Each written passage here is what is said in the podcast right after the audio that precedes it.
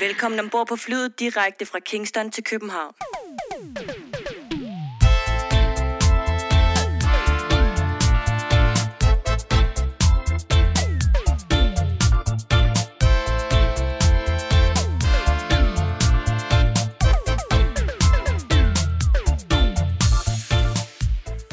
Du har tunet dig ind på podcasten Fra Kingston til København.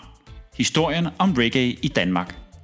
Podcasten, som går bag de personer, som har været med til og en del af at forme reggae i Danmark fra midten af 1970'erne og frem til i dag. Vores mission er at give ordet til mennesker, som har gode historier at fortælle, og på den måde skabe et bredt historisk billede af reggaeens udvikling i Danmark. I denne podcast kommer vi til at tale med musikere, sangere, DJ's, selectors, skribenter og journalister, som er og har været en del af dansk reggae-historie. Vi er Jørgen Husum og Lars Larsen. Velkommen til.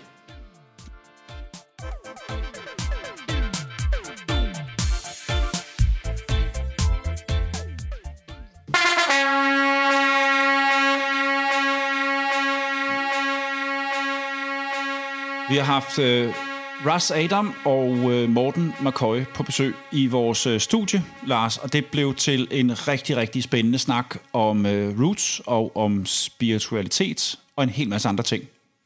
Det var rigtig, rigtig, rigtig hyggeligt at have de to på besøg, og jamen, vi synes virkelig, vi kommer i en, i en rigtig god snak, hvor vi kommer omkring rigtig mange reggae-relaterede ting. Og øh, som siger, spiritualitet, og jamen, øh, hele den måde, de laver deres musik på, og hvor, hvor dedikerede de er, og, øhm, og det er så øh, autentisk og stilren roots reggae, de laver. Altså hele filosofien og tankegangen omkring den måde, de spiller musik på, det har jeg ikke rigtig hørt før fra, øh, ja, fra nogle af de folk, som jeg kender og, og, og selv har spillet med. Det synes jeg er ret imponerende. Ja, jamen, der er jo ikke nogen andre i Danmark, der gør det, som de gør, eller har gjort det, som de, de gør. Og så de er bare så øh, øh, ja, dedikerede, som sagt, og øh, at de bare følger den vej, de har valgt, og den følger de bare lige meget hvad. Øh, det synes jeg, det er vildt fedt. Altså. Og så hørte vi også noget, øh, noget fed musik. Det gjorde vi. Vi hørte fire fede tunes, som de havde valgt. Johnny Osborne, Vice Royce, Israel Vibration og Hope Tom Lewis. Så det kan ikke, det kan ikke gå helt galt. Vi glæder os meget til, at øh, Øh, I skal høre det afsnit, som vi har klar til jer her. Vi prøvede at ramme øh, en time. Det blev det ikke til. Det blev vist nok til to timer. Men vi håber selvfølgelig, I vil øh, nyde og lytte med. Rigtig, rigtig god fornøjelse. Big Up Massive and Crew. Her er det Jørgen Husum og Lars Larsen, der byder velkommen indenfor til det 18. afsnit af Fra Kingston til København. Vi er meget stolte over at kunne præsentere vores to gæster, som gør sig i roots, reggae og dubgenren. Deres musik er noget af det mest stilrene og autentiske reggae, jeg har hørt i Danmark. Vores gæster er en sanger, skråstreg trommeslager og en keyboardspiller slash producer, som efter min mening har produceret noget af det mest wicked spirituelle roots reggae herhjemme. Stor og varm velkommen til Jai Adam og Morten McCoy.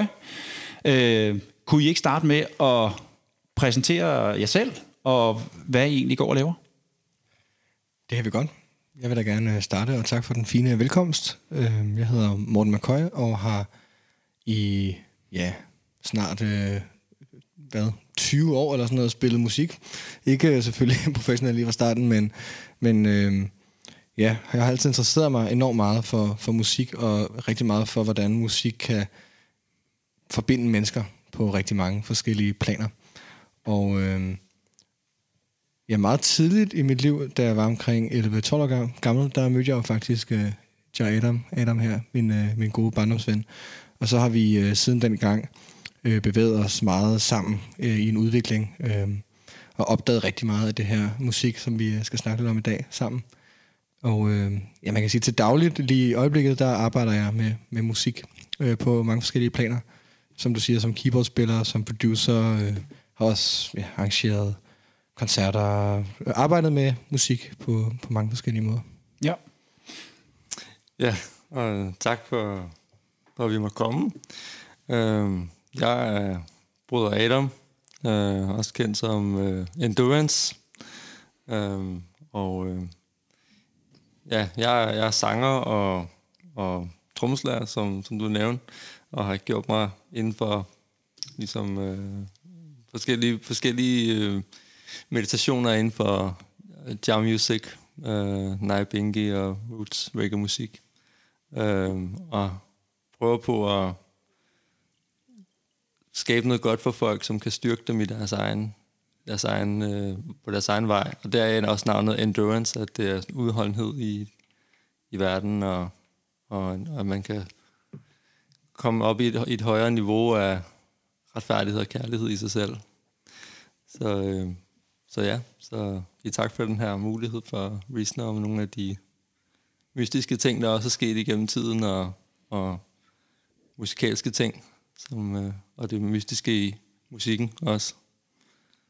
Øh, Morten, du siger, at I møder hinanden der i en 11-12 år. Ja. Begynder I allerede at lave musik så tidligt, eller går der nogle år, inden I starter på det? Nej, vi, vi startede ret... Øh, jeg tror, vi, vi oplevede begge to en ret dyb forbindelse i musikken. Øh, og det var øh, det passede ret godt med, at lige der omkring, hvor vi begyndte at, at være meget sammen, der opdagede vi øh, den altså, jamaikanske musik, primært igennem skarmusikken. Og øh, ja, derfra har det jo ligesom været en, en udvikling lidt sådan, faktisk har, tror jeg for os begge to, ret kronologisk op igennem øh, genrerne, altså fra ska, rocksteady, early reggae, op igennem og roots, og så var det så, øh, at, at der ligesom, da vi så nåede til rootsmusikken, begyndte at være en masse ting, øh, altså i forhold til budskaberne i musikken også, som, som, som begynder at fylde meget, og som, er, som interesserer os. Har I også, øh, øh du siger, at I starter med at høre Scar og Rocksteady. Forsøgte I også at øh, spille Scar og Rocksteady i starten der? Det gjorde vi. Vi havde et Eller band, ja. som hed uh, The Scandals. The Scandals, De ja. ska-bands skal jo hedde noget med ska. Ja, ja. Det synes jeg godt, jeg kan huske. Ja, Faktisk. gode gamle Scandals. Ja. Ja. Ja, vi var ligeglade med, at der var i hvert fald øh, 5-10 andre, der også havde Scandals. Altså, det, ja, ja. det var ligeglade, ikke? Ja, Det- ja. Jeg tror, vi var meget... Øh, det var meget sådan en energisk tid, den der. Vi var jo ikke sådan specielt gamle, og jeg tror, vi var meget op at køre over, hvor en kort der var fra, at man sad nede i øveren og lavede noget, til at man kom ud og spillede til nogle fester, som faktisk var rigtig sjove, og hvor der var rigtig mange mennesker, som bevægede sig og havde det sjovt. Øh, og man fik ligesom lavet den der... Altså, det tror jeg er noget, der har betydet meget for, for mig. Sikkert også os begge to øh, fra begyndelsen, det her med at skabe... Altså, det at lave musik er også... Det er vigtigt, at det er udadvendt også. Det er vigtigt, at det rent faktisk skaber noget, at du rent faktisk øh, interagerer med andre mennesker. Og den oplevelse er også bare enormt givende. Og det tror jeg, vi begge, to oplevede på et ret tidligt tidspunkt, hvor øh, powerful musik kan være i forhold til at skabe øh, vibes mellem mennesker. Øh, Havde, der kan man se, ja, jamen, havde de sådan, at det, det, det var reggae eller ska specielt godt til? Jeg vil sige, den type skar, vi spillede på det tidspunkt, var meget energisk. Altså, det var ligesom det, den kunne, ikke? Det var ikke, jeg vil sige, det musiske niveau var måske ikke helt i top, men det var meget energien, det kørte på. Og der var også bare et miljø i København på det tidspunkt for den type musik. Øhm, så ja, på det tidspunkt, der tror jeg, at, at, at jeg følte, og vi følte, at det var en, en måde at udtrykke os selv på, som, som havde en rigtig stærk energi, som vi godt kunne lide.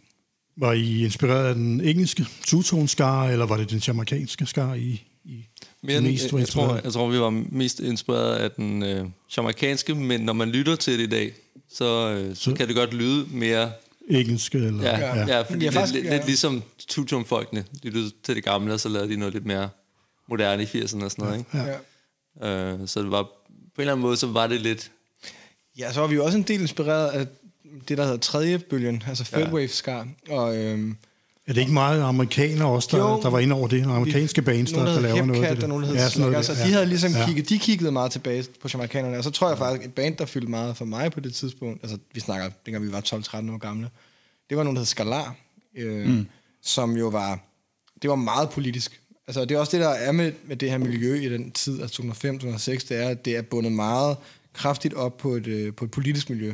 Øhm, og det tror jeg betød ret meget for, for, for os på det tidspunkt, at der var en, igen en mening bag. Altså det var ikke bare øh, fest for festens skyld, der var faktisk også en, altså ofte så gik overskud til noget godt, eller der, der var ligesom en, en hele den her politiske dimension omkring det, omkring at ville have et bedre samfund på rigtig mange planer, øh, som, som også gennemsyrede det på mange måder.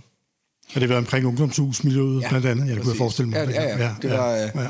Ja, ungdomshuset, øh, loppen, alle mulige sjove steder. O- operan. Operan rigtig meget også, ja. så, så man kan sige, at jeres musikalske opvækst, den, den går igennem skar. Ja, det kan man vel godt sige. Ja. Noget, det, noget af det, der jeg tror lidt der er lidt sjovt ved vores vej, det, det er lige præcis det der med, at vi er gået igennem Skar Rocksteady, og så, øh, og så også Roots, ikke? Sådan, så at, at, at, faktisk meget, noget lidt det samme, som nogle af de musikere dengang gik igennem stilistisk i deres egen uh, studietid, ikke? Så I også spillet Rocksteady øh, ja, ja. på, på en periode? Ja, ja. ja. ja. ja. Det var lidt sådan, Scandals udviklede sig faktisk, at ja. det blev, gik fra at være meget bygget op på kun energien, til at blive lidt mere bare sådan old school, Scatterlights inspireret skar, mm. til at blive lidt mere alternalis. Øh, altså, og så kom der også det her tidspunkt, hvor, hvor vi, øh, altså hvor især du, øh, også øh, altså Adam, fra, øh, fra en ret tidlig alder, begyndte at have et, øh, et stort behov for, at der også var den, den sådan spirituelle vibration i musikken. Ja. Øh, det, det var der, at, altså, det er der, hvor at det begyndte for, for at rykke meget for mig, i hvert fald personligt. Det var, det var når betydningen i, i musikken, budskaberne i musikken, og ligesom de dybere vibrationer i musikken, det begyndte sådan at påvirke mig, øh, og åbne nogle ting, nogle mystiske ting op, øh, omkring nogle selverkendelser og sådan noget, ikke? som gjorde, at vi på det tidspunkt, hvor også Morten og jeg, vi begyndte at tale om, hvad er det egentlig, det her musik egentlig handler om, øh, og hvad, er, hvad er vores plads i det. Øh, og så er der sket mange ting siden, siden dengang. Men, det, men, men at, at allerede fra vi var børn nærmest, ikke, så, så begyndte vi at, så begyndte, der var der nogle virkelig nogle ting, der rørte os i musikken, som ikke bare var, at der var nogle fede tunes, men at der også var rent faktisk noget dybde i, som påvirkede vores livsvalg, vil jeg også sige. Bestemt. Er det den, øh, er det den spiritualitet, som du snakker om der, der har gjort, at I er havnet der, hvor I havnet nu, stilmæssigt? Ja, ja det er ja, ja. Jeg tror da også, det er den spiritualitet, som gør, at vi er der, hvor vi er i vores liv sådan generelt. Mm. Altså jeg tror, vi begge to har et ret stort behov for det med, at der er kontinuitet mellem de sange, vi spillede. Altså vi var DJ'ede også en del dengang. Øhm, altså sange, vi spillede, sange, vi skrev til vores projekter, og så vores sådan, personlige liv. At det er alt sammen en holistisk ting, der hænger sammen. Øhm, så jeg vil da mene, at altså på den måde har det haft en meget direkte indvirkning på os begge to, de øh, budskaber, der er i musikken. Mm. Men er, det, er I de samme mennesker, der, der går igennem den udvikling? Altså det band, de er der? Nej, det er... Nej, med Scar og Rocksteady, og det bliver så senere til, til Roots. gik lidt i opløsning på et tidspunkt. Altså, der, jeg, jeg, siger, jeg tror, øhm, der var... Der kom et tidspunkt, hvor vi følte, at, at Scar-bandet der ikke rigtig Altså det var jo, vi startede, da vi var 12 år gamle. Ja. Og det var som om, det kunne ikke rigtigt, da vi så blev måske 18 år gamle, kunne det ikke rigtig rumme de erkendelser, vi var kommet til på det tidspunkt. Der var for meget. Altså, der var jo også nogle af de sange, vi skrev, da der var to år gamle, som var meget fjollede. Ikke? Altså, det var ikke, ja. det er ikke fordi, at det var... Øh, det var ikke den dybeste Nej. meditation Nej. altid. Altså, der var en om sæler, der overtog verden, og ja. der var lidt forskellige ja. ting at ja. Ja. Og jeg tror, på et tidspunkt fik vi lidt brug for at rydde, rydde op i det. Og så havde vi lidt aftalt, at vi skulle lave et nyt band, så. Øh, og det band blev så aldrig rigtigt til noget, men det var også lidt fordi, at på det tidspunkt havde, havde øh, bruder Adam lavet øh, sin egen musik, og vi lavede så et backing band til Adam, der hed High Steppers, som inkluderede nogle af de samme mennesker fra øh, det gamle Skarband. Så det blev ligesom i en periode, tror hvor jeg. Adam sang. Hvor Adam sang, præcis. Øh, så det band blev lidt en form for udvikling af, af sådan Skarbandet, tror jeg. Mm. Og så har der været mange forskellige konstellationer øh, gennem tiden, og lige i øjeblikket, der har det sådan konsolideret sig i det, der hedder Guiding Star Orchestra, som er et kollektiv af musikere, der dyrker roots reggae-musikken.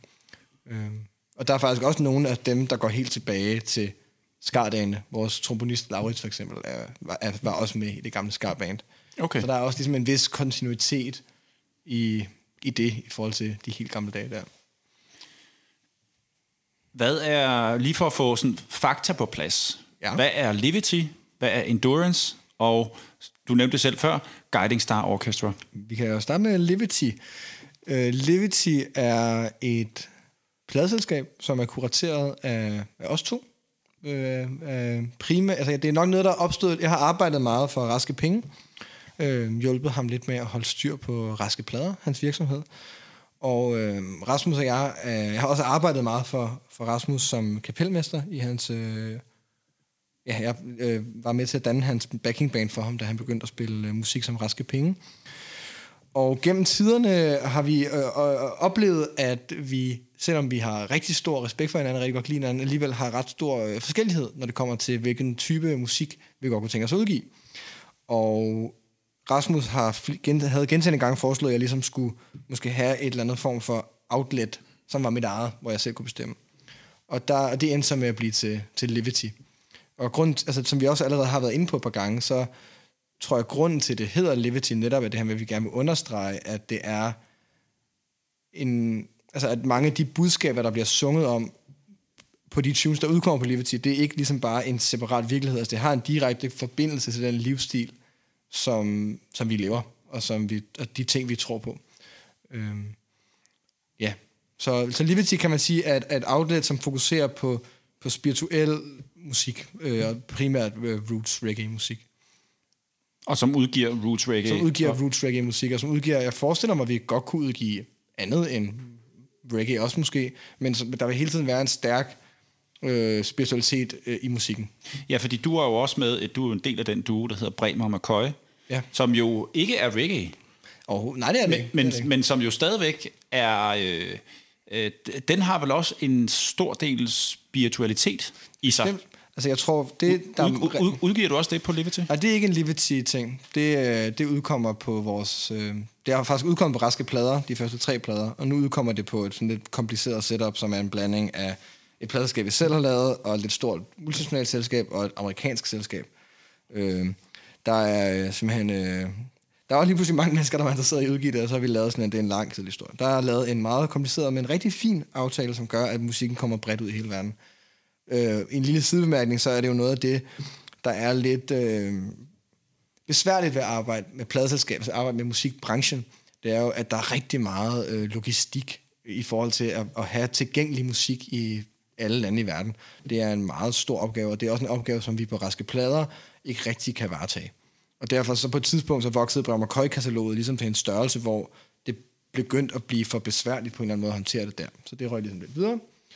Øhm, men ja, der er da helt klart en, altså, Jonathan og jeg, som øh, spiller i Brammer øh, hørte rigtig meget dub og reggae der i 2012, da vi startede duoen. Og den er helt klart baseret meget på nogle af de her koncepter, som er i dubmusikken, som er det meditative aspekt. Altså at ting udvikler sig ikke altid ved, at der hele tiden kommer nyt, nyt altså nye stykker, nye harmonier, nye er mulige. Noget kan også sagtens udvikle sig ved, at det bare er det samme, og man kommer dybere og dybere ind i meditation, dybere og dybere ind i det samme. Og det er jo meget, som jeg oplever det, et af fundamenterne i, i rootsmusikken, at en baseline, den udvikler sig ikke. Ikke harmonisk eller tonalt, men den udvikler sig øh, i dybden på en eller anden måde. Den udvikler sig, fordi den, den, den bliver større og større ved at blive ligesom gentaget og gentaget med en, med en dybere og dybere mening. Så det vil sige, det er ikke et spørgsmål om, at der er otte forskellige, 10 forskellige akkorder i en sang, eller øh, en ny basgang til, til hvert vers eller hvert, om, hvert omkvæd. Det handler simpelthen om at dykke ned i den gentagelse, der er, Præcis. og lade den udvikle sig. Lige præcis. Og at øh, A-mol og E-mol kan sagtens være et utroligt spændende 8 minutter langt forløb, hvis man mener det dybt og alvorligt. Øh, hvilke kunstnere har I på, på Liberty Records? Vi har blandt andet Endurance. Ja. Hvad hedder det? Jeg føler synes stadig, det er et godt spørgsmål, hvem Endurance er. Det synes jeg, du skal have lov til at svare på. Øh, ja, skal jeg svare på det nu? Det må du mange Ja. gange. Jo, tak. Okay. Øh, ja, men øh, det er Ayman, øh, det er mig, øh, Endurance, øh, men det er ligesom det er i endnu højere grad min musik, øh, fordi det, jeg har, med tiden har jeg valgt at gå væk fra ligesom øh, kalde mit musik et personnavn, øh, og i håb om, at Endurance, det er ligesom, hvad det vil, hvad det vil vække i lytteren om, af øh, hellighed og udholdenhed og godhed og gudlighed og, og øh, styrke, guddommelig styrke. Øh, så endurance, det er den ordlyd øh, og musiske ordlyd, mystiske øh, word sound power, som, som jeg sender ud. Øh, og som jeg håber, nogle brødre og søstre de bliver styrket af. Øh, så det, det, det, det er korte svar. Det, det, og før, før det navn, så er jeg gået under navn uh, Ras, Ras Adam uh, tidligt, og så øh, Prophet Adam, uh, hvor jeg udgav et, uh, jeg udgav et album som Prophet Adam, som Morten også var med til at producere. Og, uh, og, uh, og så Endurance, der udgav vi også uh, et album. Uh, ja, så... Um, så Ja, der, og, og som Endurance er du jo forsanger. Øh. Endurance er ligesom, det er bare ligesom min musik, kan man sige, ikke? Men hvor man hvor bakket op af mine brødre og søstre, som spiller. Er det de samme musikere, der spiller i Endurance, som spiller i Guiding Star?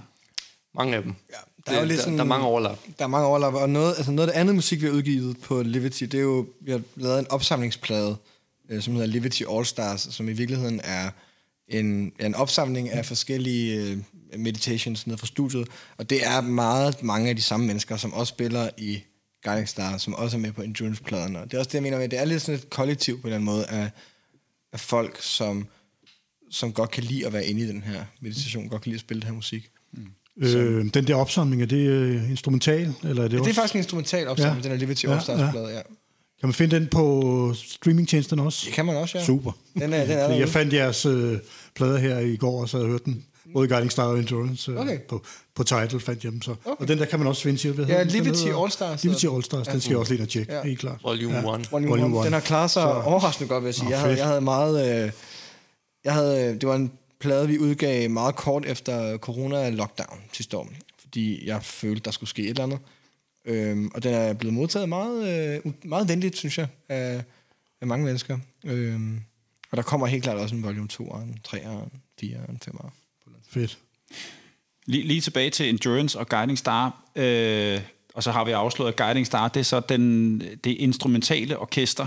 Yes, yes. Det er mig og Morten, ja. Det er dig, Morten, og en hel masse andre. Rigtig Nærmest meget, kan man kalde det for et kollektiv. Ja, det, det kan man godt, men der er faktisk en, øh, altså, der er et fast lineup nu. Altså i lang tid, så var Guiding Star lidt et projekt, som, øh, altså, hvor vi måske var lidt en kerne af folk, bestående af, af os to og Tobias Elof, mm. øh, og på det tidspunkt også øh, Jonas Bremer, mm. som ligesom indkaldte til nogle sessions, og så kom der forskellige folk forbi til de her sessions. Mm. Og så gennemgik vi så en proces for et par år siden, hvor vi ligesom dannede det mere et band. Altså der er en fa- et fast lineup, øh, som er Adam på trommer, og øh, Sigge, Sigge Kreutzmann på bas, og Tobias Elof, som nu spiller guitar, og så undertegnet på keyboards, og Steve Borf, som spiller saxofon, og også lidt keyboards en gang imellem, og en trompetist, der hedder Malte Kaptajn, og en saxofonist, der hedder Ollie Wallace, en trompetist, der hedder Laurits Kvistbelen, som også er med helt tilbage fra de gamle dage der.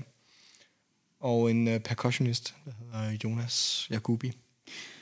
Øh, jeg så jer på Loppen. Ja. Lidt over, lidt over et år siden, tror jeg, det var. Altså, det er i september? Ja. Jeg har kun spillet på Loppen en gang, tror jeg. Jamen, det har nok været der. Ja. Og jeg var virkelig, virkelig positivt overrasket over den, øh, den stilrenhed, der var over det. Også den disciplin, der var til genren, mm. og den respekt for, for, for genren. Øhm, at, at det, at, altså bare måden at spille Naja Binky på i et nummer, mm. for eksempel, det er jo ikke, altså, det, det, det skal man jo lære. 100%. Det er, netop, og det er, det, er jo, det er jo der, vi kommer tilbage til den med Liberty igen. At det er jo ikke, du kan ikke bare sætte dig ned og spille Naja Binky. Altså, det er en meditation.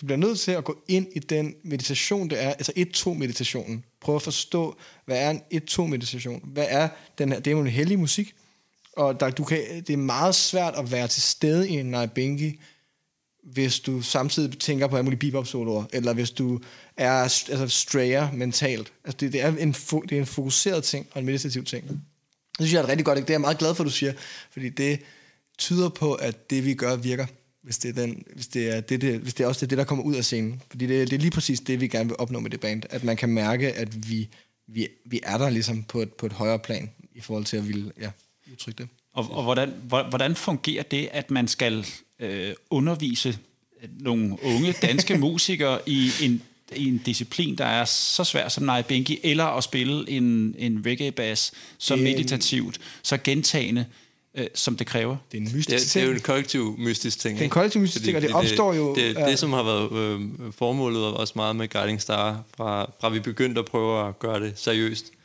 det, det er jo bare, at det lige præcis skulle være et kollektiv, ikke kun en samling af mennesker, der mødes og spiller musik, men, at, men et, et, et, at vi kan mødes som nogle fælles visioner, nogle fælles idéer. Og det, det kommer også til udtryk, når vi, når vi skal tale om numrene, når vi skal tale om, hvad er det for en vibration, vi ligger i numrene, hvad er det for, en, øh, for et budskab, der ligger i numrene, selvom der ikke er, selvom der ikke er, er, er tekster på. Øh, så, så, så det er nemlig ret afgørende i, i min forståelse i hvert fald, at, at øh, roots-musik, man kan godt bare spille stilarten roots, men, men, men hvis du ikke har øh, den der jazz-kærlighed og jazz-ild, øh, hvis den ikke er til stede i hvert fald, så vil det altid bare være ligesom stilistisk, uh, et, en, en stilistisk øvelse mere end, mere end uh, sådan en, en åndelig vibration, som, som, som er den oprindelige øh, vibration.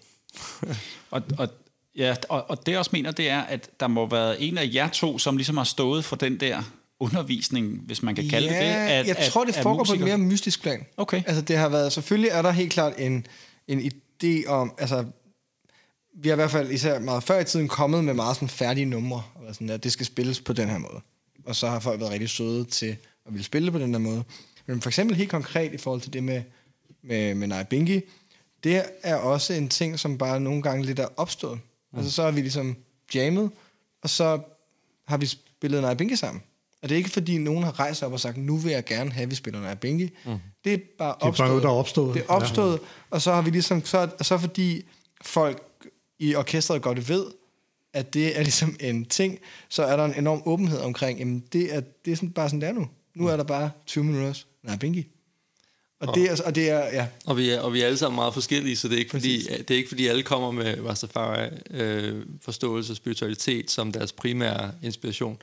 Men samtidig så i, i den situation der, så kunne man mærke, at alle, øh, alle brødre til stede ligesom godt kunne mærke den der åndelige øh, øh, genopretning og åndelige styrke, der, kom, der kommer ud af den 1-2 vibration der. Ikke? Øh, så det var nemlig lige præcis en følelse af, okay, Øh, der er noget mere end bare øh, ja, plader og gigs og sådan noget.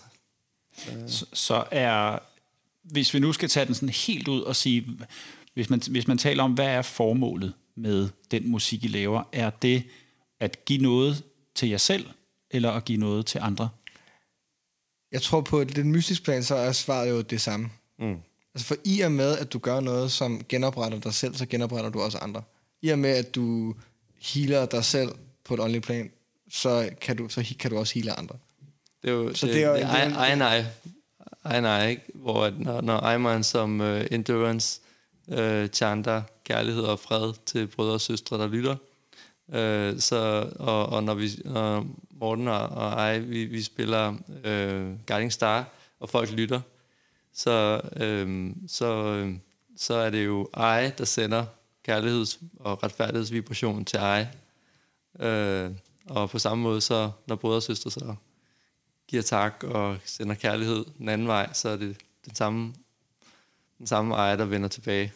Så, øh, så, det, så på den måde, så, så er det meget... Øh, det, det, det, jeg ser det i hvert fald ikke som en, som en, en, øh, særlig navlebeskuen. Det er en relativt udadvendt måde at kommunikere på. Bestemt, bestemt. Jeg tror, det har altid været sige, vigtigt Værsgo. Præcis, for os begge to, det med, at det er, som jeg også sagde lidt før, det er ligesom i mødet med, med lytteren. Altså det er den interaktion, når man er ude og spille musik, der er spændende. Altså det er den energi, jeg synes, der er interessant. Altså at der opstår en synergi mellem kunstner og lytter. Altså fordi jeg synes, det er jo lidt to øh, kunstige, altså jeg, optimalt set føles det jo netop som om vi alle sammen er sammen om det her.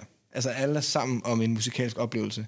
Mere end at det føles som, at du har en hel masse mennesker, som sidder og kigger op på nogen, der sidder og spiller. Ikke? Mm. Og det er jo selvfølgelig en, en altså det er jo ikke, der, der vil altid, det er jo et kunst, på en eller anden måde lidt kunstigt, når man er ude at spille. Mm. Det er svært at undgå, at der er en eller anden form for opdeling. Det vil der nok naturligt være, men jeg tror, at vi...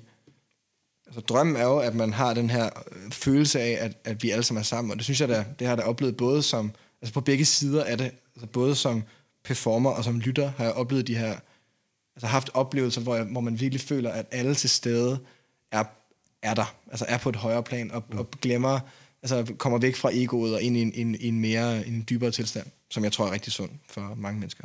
Og det, og det er jo også den, øh, hvis man går fra den, den bibelske øh, vinkel på det, ikke, så hedder det jo også, at, at præsterne de skal ikke gå op på, på alderet af, af, af trappetrin. Altså man skal ikke hæve sig over folket. Øh, så, det, så det har nogle gange været, øh, det har nogle gange været en, en, en udfordring, i hvert fald for Ejman personligt. Og øh, ikke at jeg føler, at jeg hæver mig, men at, at den øh, kunstige situation, som, som øh, shows er, den kan skabe den der Afstand. Vibe, ja, afstand, og måske vibe hos nogle af, nogle af dem, der lytter, som om, at, øh, at det, det er vigtigt heroppe, og dem dernede, det er sådan en masse eller sådan noget. Ikke? Øh, men i virkeligheden, så er det den der enhed, som vi prøver på at skabe og, og, og styrke. Øh, jeg tænker lidt på den musikalske side af Guiding Star. Jeg sad og lyttede lidt til jer i går aften, som sagt, eller, og fandt det på title, og på mig lyder det, som om I godt kunne være inspireret af en fyr, der hedder Nat Burchell, øh, en englænder fra Manchester. Jeg ved ikke, I kender ham. Han laver også sådan noget instrumental root reggae. Øh, Ja. Jeg har hørt navnet før. Jeg kan ikke øh, lige... også sådan øh, med lidt det samme øh, øh, approach, som I har, det der med, med, det, med analog øh, udstyr og, og kun øh, analoge instrumenter og sådan noget. Ikke? Han har lidt også den der. Han laver også, han laver også noget spiritual jazz og sådan noget, men, Fedt. Og samtidig har så en band, hvor han laver root reggae. Også, øh, det, er også, det er også virkelig fedt. Virkelig værd at tjekke ud. Øh, det vil jeg da Nat og Al Breadwinner, tror jeg, de hedder. Nå, ham der, ja. ja Breadwinner, ham kan godt. Ja, han har sådan et ja. studie der, hvor de har Ja. specialiseret sig i Ja, analyse. det der, ja. Ja. ja. Så. Men der er lidt sådan en, øh, altså, jeg ved ikke, om det er en bølge, men der er helt klart nogle folk derude, som, som, som er inspireret af nogle af de samme ting, som vi er ja. i Ja. forhold til at, Lånark til og at, sådan ja, præcis, i forhold til at skabe en skabe den vibration, altså skabe en akustisk roots reggae vibration på en, på en dyb måde. Og hvor noget af øvelsen bliver det der med, hvordan laver man roots, hvordan laver man roots musik, øh, som er, øh, som, som vækker nogle af de samme vibes, som, som, som den gamle fra 70'erne og 80'erne, men uden at det bare bliver replikation. 100%. Hvor, hvor, at vi, hvor vi samtidig prøver at, at, at forny, ikke? Der synes jeg, at meget af det handler om... Altså, for en ting er hele den analoge side af det, og hele den tekniske side af det, og hele det med, at man godt vil have, at tingene lyder på en bestemt måde, og har en speciel sonisk æstetik. En anden side af det, det er ligesom kompositionerne. Og der tror jeg, at noget af det, vi prøver at gøre os ret umage med, det er, at kompositionerne er ret originale. Altså, at vi, vi er ikke et rhythm band, der spiller Promised Land eller Sata. Eller, vi, vi, vi spiller ligesom vores egne originale kompositioner, som jeg i hvert fald føler er rimelig originale, eller man skal sige. Altså det, det, det er der, hvor man ligesom på en eller anden måde kan adskille sig lidt fra nogle af de gamle ting. Det er ved at, ved at, ved at måske have et lidt andet tonesprog, eller hvis man er, vil bare gøre sig rigtig umage med, at, kom, at kompositionerne er gode, altså det er gode numre i sig selv. Mm. Øhm, for det er jo lidt det med, at man kan jo ikke... På en eller anden måde, så, så der er jo ligesom de akkorder, der er i øh, verden. Men alligevel er det jo altid muligt at skrive en god sang. Det er altid muligt at lave en god sammensætning af melodier og akkorder, som, som vækker følelser i mennesker. Og øh, den del af det prøver vi at gøre os ret umage med. Og der kan man måske nogle gange godt lidt opleve, synes jeg, med folk, der går meget op i, at tingene skal lyde på en bestemt måde, at de glemmer måske lidt den kompositoriske del af det. Og så får man netop noget som lidt af en stiløvelse, øh, hvor det lyder helt rigtigt. Men indholdet i det, altså selve sådan, øh, altså sangen i det, øh, kunne måske godt lige have brugt en uh, time eller to mere på værkstedet. Og nogle gange vibrationen, ikke? Ja, men det, det hænger lidt sammen, at, ikke? At sangen måske faktisk godt kan være okay, men det er som om, den ikke helt er der, fordi der mangler noget ånd måske. Ja. Men jeg, øh, Hvad gør I så, når den mangler? Går I Jamen, så, så- tilbage og, Ja. og, ja, ja, der er jo masser, og, altså der er jo... og kommer tilbage igen, når den Ja, er der? ja, ja, vi har masser. Ja. Ja. Det, det, er jo også det, der, der, noget der er godt ved Guiding Star, synes jeg, det er, at vi har, fået, vi har en ret god øvedisciplin. Altså, vi øver, ligesom. Og det er folk er... Øh, det kan godt nogle gange som session, nu har jeg også arbejdet en del som sessionmusiker, og der kan være meget en vibe af, at man går i studiet, og så laver man noget. Og så skal vi altså have nogle bounces med hjem. Altså, der skal laves musik i dag. Og det kan godt være lidt stressende, og det kan, også, og det kan nemt resultere i, at man laver dårlig musik, eller laver musik, hvor det i hvert fald ikke er helt lige så øh, nødvendigt og vigtigt og godt, som det kunne have været. Og der synes jeg, at det her med at have et band, hvor vi har ikke et eller andet bestemt mål, når vi mødes. Altså det er ikke sådan, at vi skal have produceret det her, eller vi skal have gjort det. Vi har, det er meget sådan et åbent rum, hvor vi netop bare kan... Jeg tror, vi løbende arbejder på 5, 6, 7, 8 numre, Og så en gang imellem får man lige et breakthrough med et af numrene, eller der er lige en dag, hvor der har man bare rigtig god vibe på spil, det der. Og så var det lige det, der skulle ske den dag. Øhm, så ja, der er der helt, altså, vi, det er jo hele tiden en proces, og der er også tit, hvor man arbejder på noget i lang tid, og så i sidste ende smider det skraldespanden, fordi det bare øh, simpelthen ikke helt var der. Nu synes jeg, vi skal høre noget musik. Ja, det har vi slet ikke hørt. Det har vi slet ikke hørt endnu. Øhm, I blev bedt om at tage nogle numre med hver. Og øh, jamen Adam, skal vi ikke starte med dig? Øh, Du øh, har valgt to numre til dagens anledning. Du har valgt øh, Johnny Osborne, Ja Promise. Mm-hmm. Ja.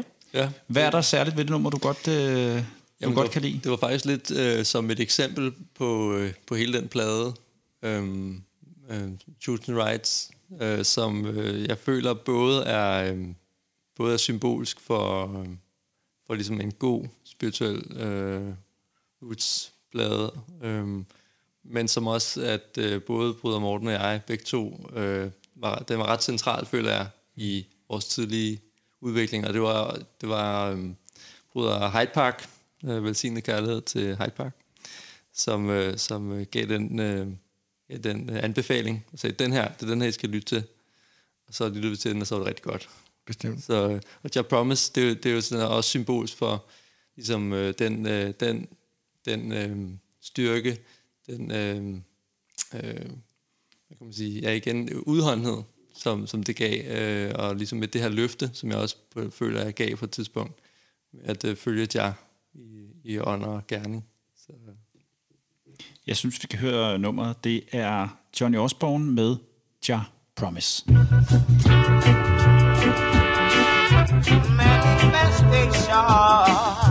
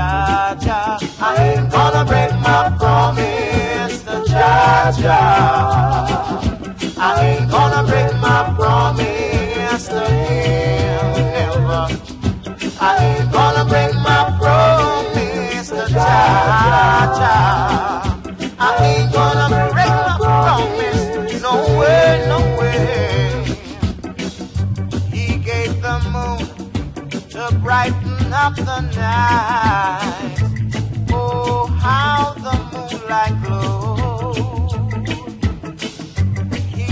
stars, they twinkle in the skies. Oh, we love the starlight so. But how could I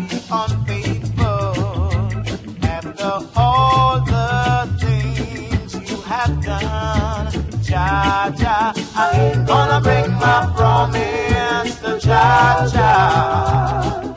I ain't gonna break my promise to him, no way. I ain't gonna break my promise to Jah. I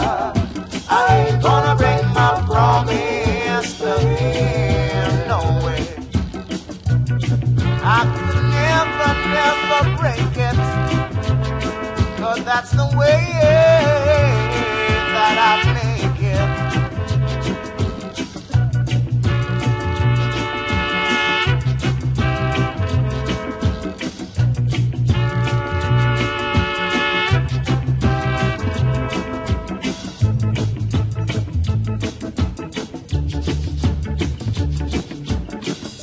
He gave the moon to brighten up the night.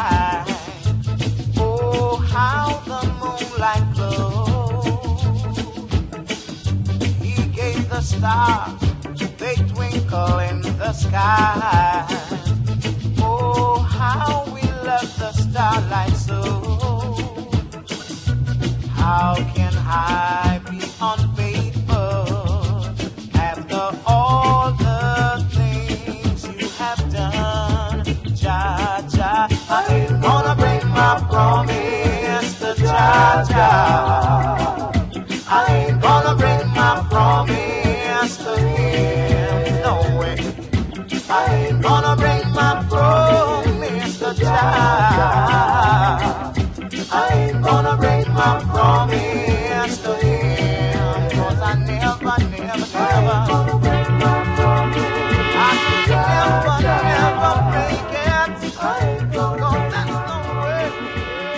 Var det Johnny Osborne med Ja Promise fra LP'en Truth and Rights, udgivet på Studio One i 1979.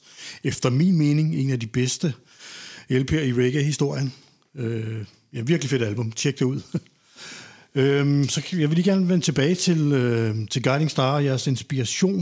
Mm-hmm. Jeg tænker også lidt, når jeg hører jeres musik, at der er noget øh, af dem, som var frem helt tilbage i 60'erne og 70'erne, med, med, der lavede instrumental musik. Sådan nogen som Tommy McCook, ja, Ja, saxofonist, og trom, trombonespilleren Rico Rod- Rodriguez. Præcis. Er det også noget, I er inspireret af? rigtig inspireret af. Ja. Ja. Helt, det, det, vi snakker om lidt før, der med vores gamle skarband og de helt tidlige dage, og sådan, der hørte vi rigtig meget Scatterlights. Jackie Me Too, Tommy McCook, Roland Alfonso, Don Drummond, og tjekkede... Jeg tror begge to, vi har en tendens til, når først der er noget, vi interesserer os meget for, at gå meget op i det. Øhm, ja, Ja, der er mange fede det tror navne jeg der, ikke? roligt, man kan... Altså, vi, jeg, jeg har brugt i hvert fald rigtig mange, mange timer og lange nætter på bare at researche jamaikansk musik, og ret specifikt også jamaikanske instrumentalister, og virkelig sådan... Der er jeg så- tror, jeg, der er så meget godt, og jeg Der tror, er så mange, der er så dygtige. Det er helt altså. vildt, og Ja. der er sådan en fantastisk... Jeg tror, jeg virkelig følte, det var enormt befriende, at der er sådan en fantastisk blanding af, at du kan høre hele den her, øh, den afrikanske inspiration, altså den røde tråd tilbage til Afrika, samtidig med, at der er de her vestligt, altså der er sådan en jazzkultur, øh, og samtidig med, at det er sådan nogle dygtige musikere, uden det bliver alt for skolet. Altså der er ikke den der, det føles enormt umiddelbart og enormt sådan intuitivt og vildt. Og det tror jeg talte rigtig godt ind i øh, det, jeg godt kunne lide på det tidspunkt, og i øvrigt stadig. Altså, det var, ja, det var i hvert fald enormt befriende, synes jeg, at grave ned i den musik. Og også sådan en som øh, uh, Tom McCook, selvom han er instrumentalist, så, uh, så har, viser han sig jo også i sit valg af rytmer og sådan nogle ting, og de, de B-sider, han vil at lave, for eksempel Yabby You og sådan noget. Der, vil, der vil, han han går mange gange den spirituelle og den ortodoxe vej op igennem 70'erne og sådan noget, ikke? Ja, ja, der er jo hele den her ting med op hos Count Ossie i, Ja. øh, i Hills, hvor ja. musikerne kommer op og får inspiration og kommer ned. Og, så der er det er virkelig sådan en smeltedeal af alle mulige Ja, ting, den der foregår, Count Ossie, der, der er jo den der blanding af Naya Bingi og, ja. Og, Ja, og, og jazz, og jazz trommer og, og jazzmusikere, muligt, der, der, der blender ind der. Ja. Ja. Virkelig fed tid der. Ja. Det er det. Ja. Ja. Så jeg tror, det var meget det, der talte. Altså det, det tror jeg helt klart har været inspirationskilde for os på mange planer. Jeg kunne godt tænke mig at høre lidt mere om, øh, vi har snakket om, hvor meget spiritualitet betyder for jer øh, i, i jeres musik. Hvad med religion? Ja, Betyder det, det også jo en meget? stor øh, øh, øh, reasoning, kan man sige. For hvad er forskellen mellem spiritualitet og religion? Det er, øhm, jeg tror, det er, det er noget, det vi to har snakket rigtig meget om, faktisk. Fordi jeg har jo, eller det tror jeg, vi begge to har, fra starten haft en ret stor modvilje mod religion. Altså mod den, altså mod en centraliseret magt, som styrer øh, folks tro. Fordi at vi jo har set gentagende gange i historien, at det er øh, en energi, der meget nemt kan misbruges, og som meget nemt kan gøre folk blinde over for rigtig mange ting. Øh, og det har nok været en af grundene til, at, at det i hvert fald personligt for mig tog meget lang tid, før jeg begyndte ligesom at tage nogle af de her sådan lidt mere altså spirituelle erkendelser ind, fordi jeg havde en meget stor modvilje mod alt, der havde noget som helst med noget, der hed Gud at gøre.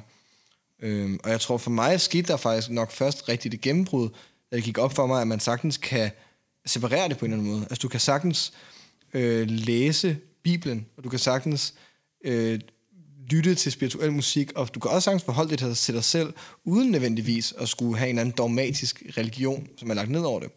Øh, og det er jeg sikker på, at du også kan udvide lidt mere omkring, fordi der er jo mange Rastafari-folk for eksempel, som ikke vil kalde Rastafari en religion, men som netop mere vil, vil snakke om det som en livsstil, eller en form for En tankegang. en, tankegang, en filosofi, kald det hvad du vil, men at det er netop...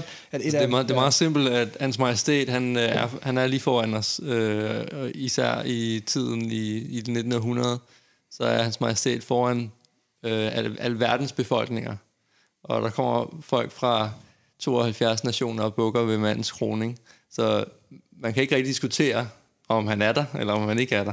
Så Rastafari er jo ikke en øh, religion, fordi det er ikke sådan noget med, at der står en præst, der siger, om, om hans majestæt var der, eller han ikke var der. Man kan diskutere, hvem hans majestæt er. Mm. Øh, så det er en anden ting. Så derfor så for, for, for, for Eimann personligt, så er det ikke så meget et spørgsmål om, om, om sådan nogle øh, flyvske ånder, immaterielle ånder og sådan noget. Øh, det handler mere om i virkeligheden det, vi kan se, det, vi kan forstå, det, vi kan føle. Øh, og der, der bliver jeg helt øh, klart manifesteret for, for Ayman personligt og for mange andre brødre og søstre øh, i Rastafari. Så derfor så, det der spørgsmål omkring religion og spiritualitet, øh, jeg, har den, jeg har den holdning, at øh, ligesom hans majestæt siger, at, at, øh, at, at vi har alle sammen vores erkendelse. Vi har alle sammen vores vej til erkendelse i verden. Så vi skal ikke dømme andres vej. Så der er mange ting, jeg kan se, der, som, som jeg personligt finder problematisk ved mainstream kristendom. Og, og det vil mange mainstream kristne også vende tilbage mod Eichmann og sige, at der er mange ting, de synes kan være problematisk ved min for eksempel deificering af, af en mand og en kvinde på en trone. Øh, øh, så øh, det handler om om, om at vise respekt og kærlighed, og det er guddommeligt. Det er guddommeligt at, at, at have den der tolerance og forståelse, som hans majestæt øh, viser os. Øh, så samtidig så, øh, især i et land som Danmark, det, det er noget af det, der har været mest interessant for, for Eimann. Det er det der med at lave spirituel musik i Danmark. Øh, det er meget interessant, fordi øh, der er lidt den her, øh, det har vi også vist om mange gange, Morten, at der er det her spændende disconnect, føler jeg. Det er i hvert fald min egen opfattelse. Der er et spændende disconnect mellem øh, øh, musikken og indholdet hos, hos mange lyttere.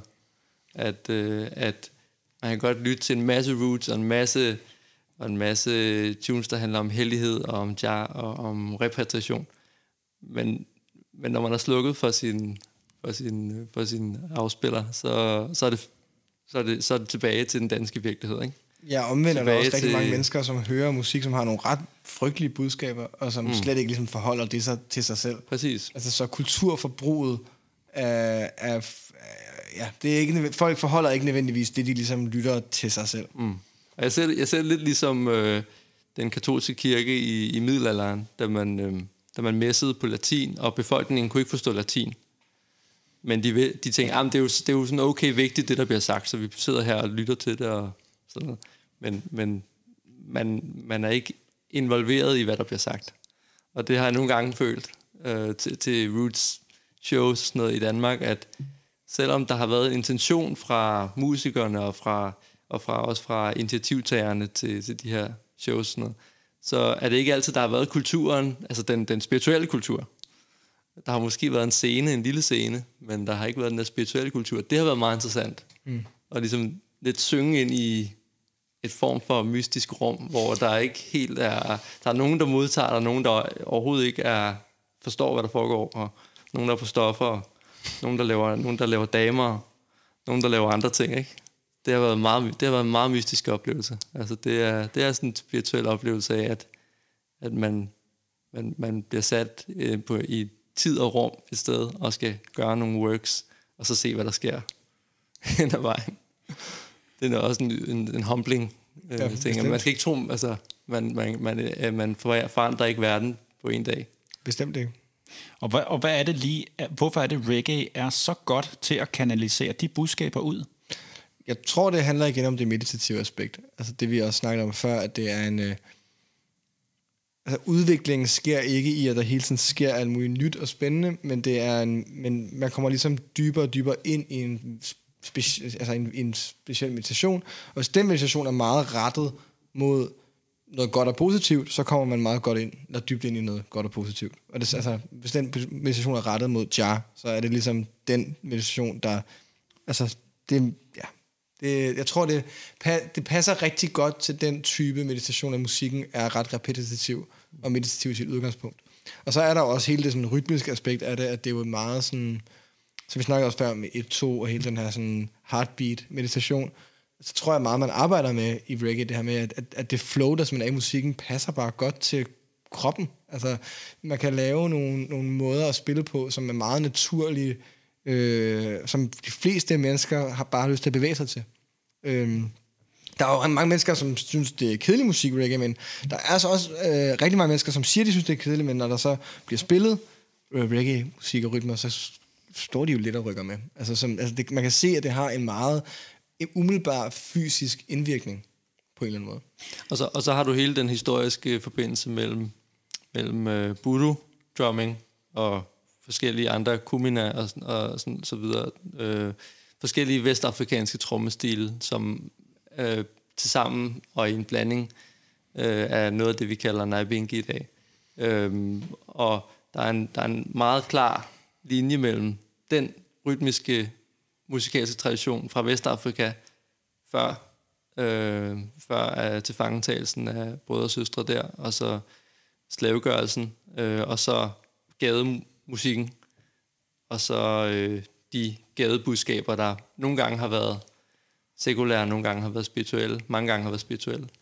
Øh, og så, altså med andre ord, reggae er jo også en slags populær musikversion, øh, hvor man har taget nogle, lige præcis nogle amerikanske, karibiske, vestafrikanske traditioner, blandet dem sammen.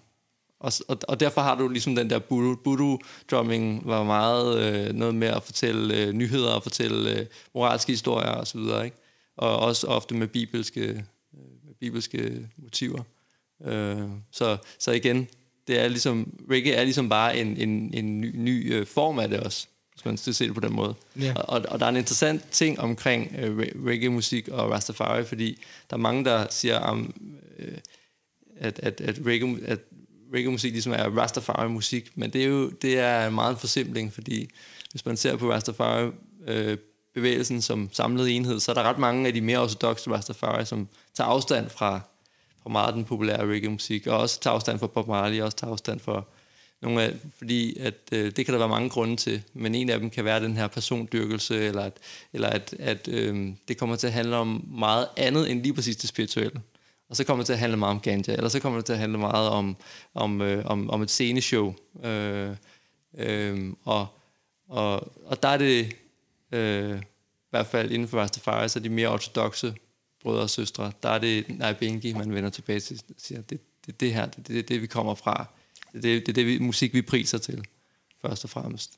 Så det er også en interessant ting. Der er også nogle forskellige kulturelle forståelser, og måske misforståelser, eller, eller andre forståelser, øh, af, hvad er det egentlig for en musik, hvor jeg personligt ser reggae-musik meget som øh, den, den, øh, øh, den folkelige form i moderne, en moderne folkelig form af, af noget af det her budskabs- og hellige musik, kan det være. Ikke?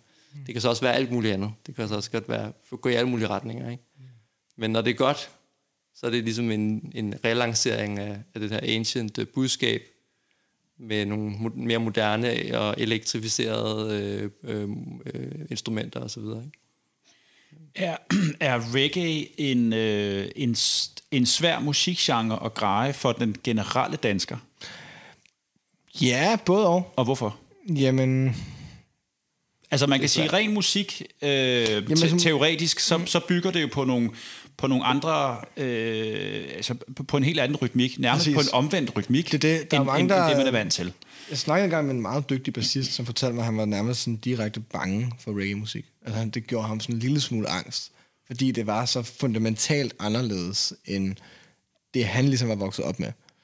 Øhm, og jeg tror, at jeg tror da på mange måder, altså lidt som jeg sagde før, jeg tror rent intuitivt sådan for en lytter, som ikke har nødvendigvis så meget musikalsk forståelse, men som bare godt kan lide at forbruge musik, tror jeg ikke nødvendigvis reggae er en svær genre at forstå. Altså jeg tror, øh, jeg tror egentlig, at okay, der er også en grund til, at Bob Marley blev så stor, som han blev for eksempel. Øh, nu er det så også en meget poppet udgave af, af reggae-musikken, men, men det er jo ikke sådan, jeg tror for mange mennesker er det, er det egentlig en meget rar øh, ting at, at lytte til, men fra, fra, musen, fra et musikalsk, teoretisk synspunkt, ja, der er det meget anderledes. Altså der er, der er det jo off, det er offbeats, vi snakker om one drop, altså det vil sige, du spiller ikke på ettet som trommeslager så meget, du har, du har to og fire som din, altså og du har øh, igen det her med det meditative aspekt, som bassist skal du spille det samme hele tiden. Jeg, jeg, tror, jeg tror meget, det er det meditative aspekt, Ja. som, som mange mennesker ikke kan relatere Det- til. det er de meget- Fordi, ja. fordi, fordi det, det, man er vant til, også i popmusik og sådan noget, så er det A-stykke, B-stykke, bla bla bla. Ja, ja. Og her har du en helt anden men slags her der kan du have en helt tune. Ja, ja. Øh, Og hele der med, at det er jo på en eller anden måde lidt sådan, ligesom kubansk musik, eller sådan, øh, altså det her med, at du har en masse musikere, som alle sammen spiller en meget simpel rolle, og hvis du bare mm, isolerer picking-gitaren for eksempel, det er jo ikke fedt overhovedet. Altså det er jo bare, det er en meget spinkel rolle, men når du hører den sammen med alle de andre roller, så er det den her helhed, der lige pludselig opstår. Lidt ligesom med ham, der bare spiller k-klok i, øh, i et kubansk band. Øh, eller, altså der er de her, der er, det er jo sådan en, en type musik, hvor det er øh, summen af det hele, som er det hele. Og, hvis, øh, ja. og det tror jeg er meget abstrakt for, for mange. Og jeg tror, at vi har, en, en enorm stor fordel i, at vi så tidligt begyndte at spille det. Altså, jeg har spillet flere offbeats end onbeats i mit liv. Og det gør, at jeg er simpelthen lidt off. Det ligger simpelthen hovedet. i dit- altså, jeg er dit skæv, DNA. ikke? Altså, jeg er, jeg er, jeg er røget over. Ja. Øhm, øhm, og, og det giver, det giver ligesom en, en naturlig fordel i forhold til at skulle spille den musik. Men har den øh, mere moderne reggae så mistet sin spiritualitet? Det ved jeg ikke. Det er svært. Det er svært at sige. Man, Det er man, jo- man, taler om de der forskellige, man, man, man taler om de der forskellige bølger, der har været af conscious uh, reggae og sådan noget, ikke? At, at i 90'erne kom der en, også en bølge med noget, nogle mere Ja, så kommer, militante- altså, ja, så kommer Cableton, Sisla, hele den der, og så... Loose on Fire, ja. har, har jeg lyttet meget til, Loose on Fire. Ja, det, er jo, det går Øh, lidt frem og, tilbage, ikke? Og, altså, og, ja, øhm, øh, så, så, og, og i dag, så, så kommer der sådan nogle brødre som Chronix og sådan noget. Chronix, John. Ja, Øh, så kommer der Midnight, ikke? Og Midnight, Ja. Midnight, det, det er jo... det er jo næsten sin øh, egen ting. Det er sin egen... Det, jeg tror faktisk det for mig, så tror jeg, at, at Midnight var meget en... øh, Fordi det er så rendyrket spirituelt. Altså det, Ja. er, det er meget... Øh, det kan du netop ikke rigtig... Det har jeg også hørt med nogle af mine øh, gode musikervenner, hvor der må de simpelthen stå af. Altså det er simpelthen for underligt for dem. Fordi der er virkelig... Altså, hvor Benjamin har ikke... Altså nogle gange er der noget, der minder om en vers omkvædsstruktur. Ja. Men ellers er det bare en chant. Altså det er Ja. bare ren sådan... Det kræver lidt, Øh. det, det, det kræver lytteren, at man går ind i, virkelig, øh, at du går i, ind i, i det. meditationen. Og det tror jeg for mig faktisk, jeg havde en ret stor oplevelse med Midnight for, for omkring 10 års tid siden, hvor det meget sådan revitaliseret lidt sådan, altså der fik jeg endelig noget af det, jeg havde savnet, og som jeg kunne mærke i nogle af de der 70'er ting, jeg har dyrket rigtig meget, men sådan i en moderne kontekst. Mm. Så jeg har lyttet rigtig meget til Midnight, faktisk. Øhm, så det var, det var, ja, det var Ja, godt Midnight, eksempel. det er Warren Benjamin og Aka Baker, Aka de ting, han, man ja. har lavet. Øhm, det er, det føler jeg også er ligesom kunst, Ja. og, og også meget jazz ord, Ja. som øh, kommer, kommer Ja, man kan i hvert fald mærke meget tydeligt, hvor det er fokus er. Altså, vi har ikke den, fordi jeg kan...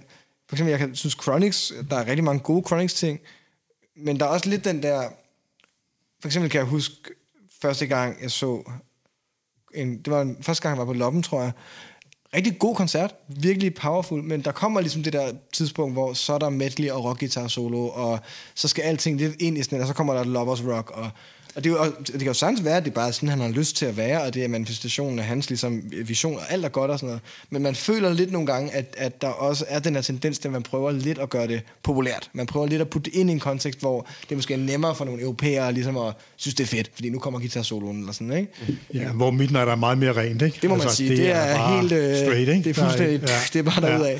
Jeg kan huske, jeg så dem for nogle år siden Ja. på, på den der reggae-festival, der hedder Sommer Jam i Køln. Det var en Ja. kæmpe oplevelse. Altså.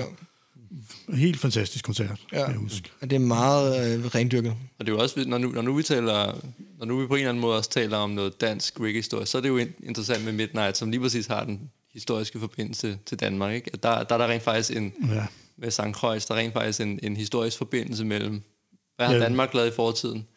Hvad, hvad, hvad er der sket på St. Kreuz i fortiden? Hvad, hvad, hvad synger, hvad chanter øh, brødre fra St. Kreuz i den her tid? Ikke?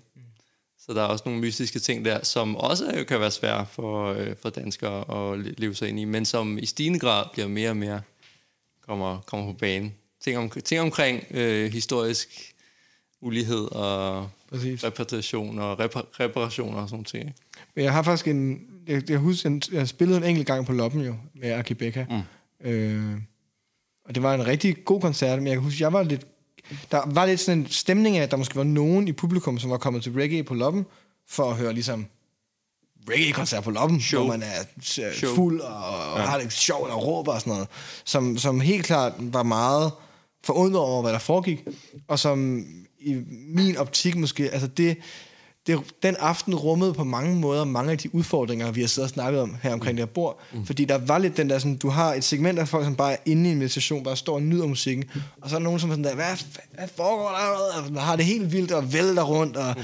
altså, og det er jo en, det er jo på mange måder det, der er svært, fordi Kulturclash. det er totalt kulturclash. Ja. Og det er jo også det, du har jo også øh, sådan en familie som Robert Up Sundays i København, som jo har været totalt dansefest. Altså, og der kan du jo nærmest ikke engang altså, høre, hvis der er nogen, der smadrer en flaske. Altså, det er fuldstændig, det er bare en, en fest. Ikke? Og der kan også godt blive spillet god musik og sådan noget. Min pointe er bare, at det er, det er reggae er, er godt nok et bredt, altså det spænder bredt, ikke? Altså det, er- det, er- det er meget, det kan være alt fra, netop fra en klub DJ nede på Rust, der spiller Bam Bam Rhythm, til en dyb meditativ oplevelse med Warren Benjamin kl. 3 om natten på loppen, ikke? Og det er to meget øh, forskelligt. Det er nærmest to yderlige punkter. Det er ikke? på en eller anden måde to det er det. yderpunkter. Ja. Jamen det er, jeg, jeg, jeg synes, øh, jeg forklarer tit folk, at reggaeens yderpunkter er jo lige så meget yderpunkter, yderpunkter som rock eller pop. Ja. Altså det er jo, det er jo, øh, det rummer lige så mange forskelligheder, som alle andre musikgenre gør. Ja. Ja. Altså de er bare ikke så kendte herhjemme, mm-hmm. øh, som, som andre genrer.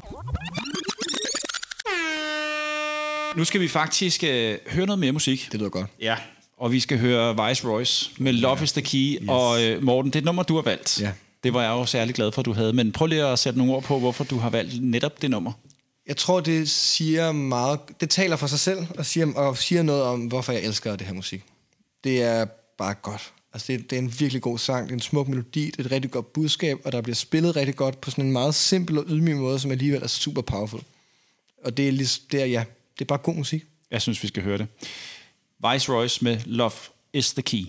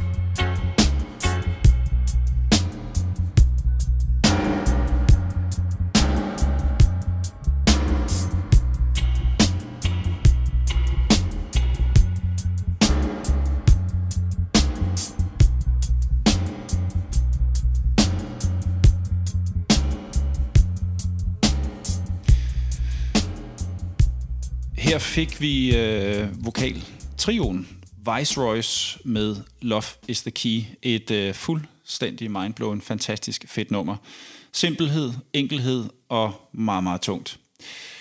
Nu kan jeg godt tænke mig at få et lille overblik over, hvad I har udgivet af albums, EP'er og så videre. Kan I ikke prøve at give os det overblik? Gerne helt tilbage fra, i, ja, fra starten, I begynder at udgive. Vi sad og snakkede lidt om det i bilen på vej hen, og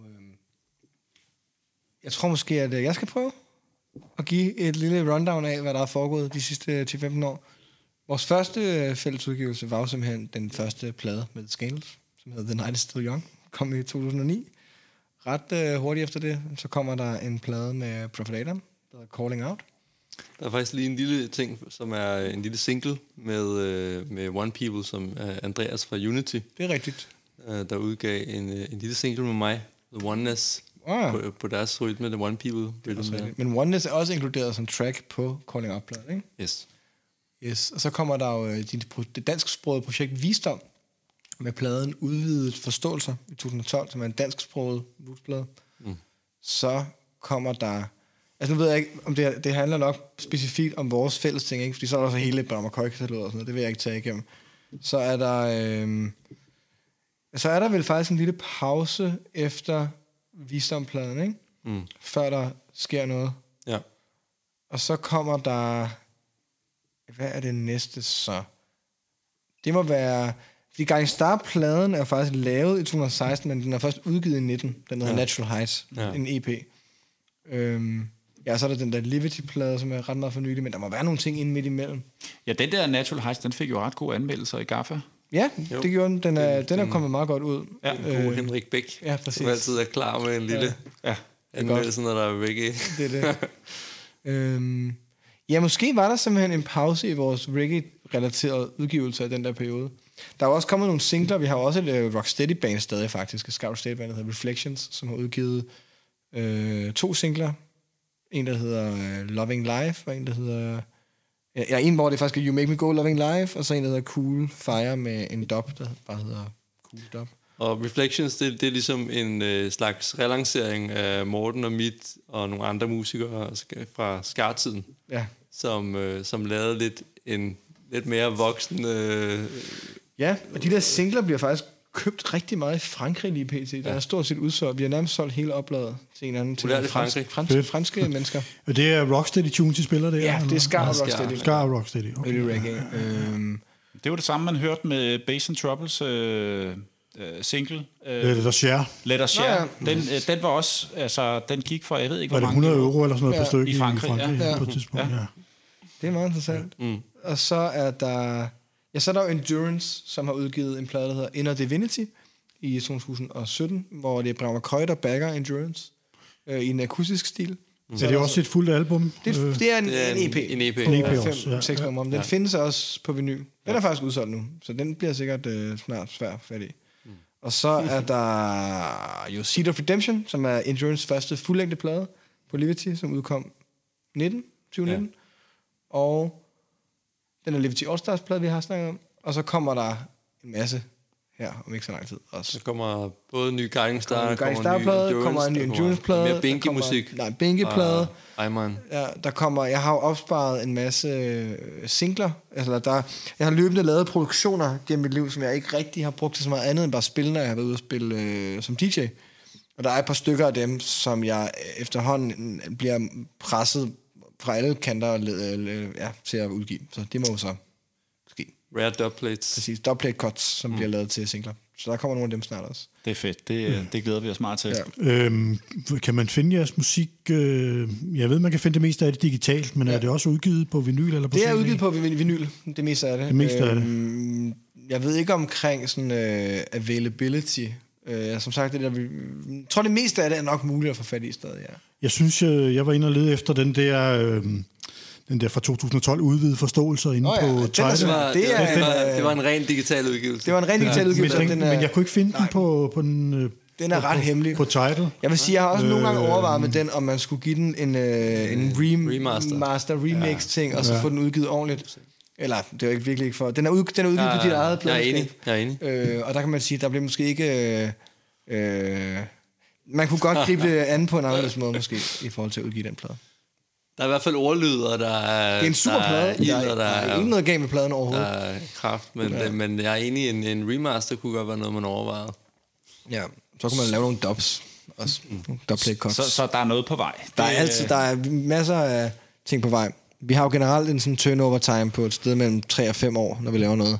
Altså, så der er ligesom ting fra 17 og 14 og alt muligt, der stadig skal ud og sådan noget. Så, så de ting, vi laver nu, kommer nok ud en gang i 26. Vi prøver at blive bedre til Ja. at lave ting, og så udgive det. Ja, men ja, ja.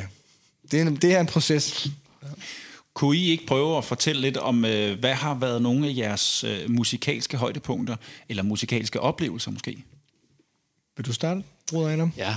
Øhm, jeg ved næsten ikke, hvad jeg skal fremhæve, men øhm, øhm, en af dem, det kunne være, det, det, var, det var nok den gang, hvor at vi så fik lov til at, at, at opvarme for Scatterlights. Det var sådan, en- det var sådan min... Wow. Det Det var, stort. ja, og det var, og det var Morten, der havde booket Scatterlights, og så var det så mit andet skærband dengang, Scallywags, hvor min bror spillede med, øh, som, hvor at vi, øh, vi, vi så fik lov til at varme op for, for Scatterlights. Så bare det der med at være sammen med, og, og, og lige få en kort reasoning med, med de brødre, som har skabt hele, hele den her scene, hele den her musik.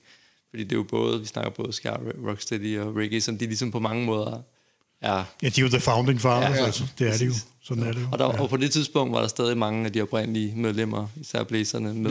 Var, var det, da de det. spillede på Loppen? Eller hvor Det var et, et job, vi arrangerede. Med, jeg havde en Støberiet. connection med en, øh, en der hedder Bent Erik, som virkelig hjalp os meget på det tidspunkt. Han arbejdede på Støberiet, øh, som er et kulturblokkers plads.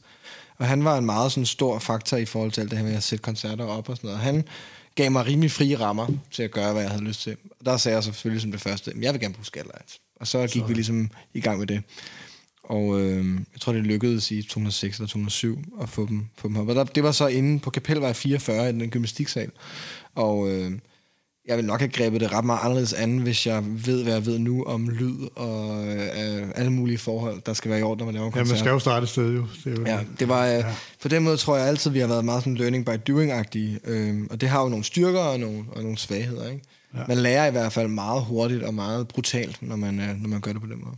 Ek- eksisterer de stadigvæk Scatlights, og med hvor mange der er jo ikke af de rigtig originale nogen medlemmer tilbage? det, er tilbage ikke, mere. det, er ikke, helt, det er ikke rigtigt. På det tidspunkt tror jeg stadig, at det var... Øh, jeg- var Lloyd Nips med? Lloyd Privet var var, med. Lloyd Nips var der, Lloyd Privet var der på kontrabass. jeg. Det var, det er jeg ikke sikker på. Var det ikke det? I hvert fald Nips på trommer. Det var i hvert fald Lester Sterling spillede med. Mm. Øh, Johnny Moore spillede trompet. Ja, Cedric Brooks. Cedric Brooks var med. Ja. Cedric Brooks, okay. det var- Ja, ja, og det var et tungt hold. Ja, det er de tunge drenge, det der. Ja, det var, øh, det var virkelig... Øh, det var faktisk, som jeg husker det, den sidste tur, de spillede, hvor det, hvor, øh, det var sådan... Det helt... Øh, altså, det, ja. Det var, det var, en, det var en god koncert. Ja. Ja, de fleste af dem er jo døde i dag, desværre. Ja, Det er de jo. Det var i 2007, det der, tror jeg. Men det er ikke så mange år siden, jeg så dem på Loppen, hvor der var nogle af de gamle med stadigvæk. Ja. Mm. Og de havde Win Gordon med på trombone, Oh, ja. og øh, Ja. det var også virkelig fedt. Og Lester ja. Sterling var stadigvæk med. Han jeg. stadig- Ja. Fantastisk.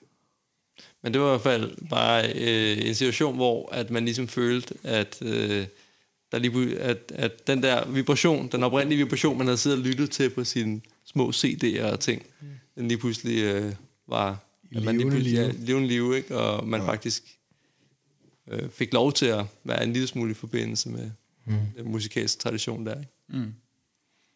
Jeg tror meget, jeg har øh, Alton Ellis på Rackerpark 2006. En kæmpe oplevelse. Det var virkelig sådan en... Også fordi der følte jeg alt... Altså, jeg var jo heller ikke særlig gammel. Jeg har været 14-15 eller sådan noget. Men det var virkelig sådan en... Det var bare så smuk en oplevelse. Det var så smukt et sted. Hele det arrangement var så smukt. Folk var så søde.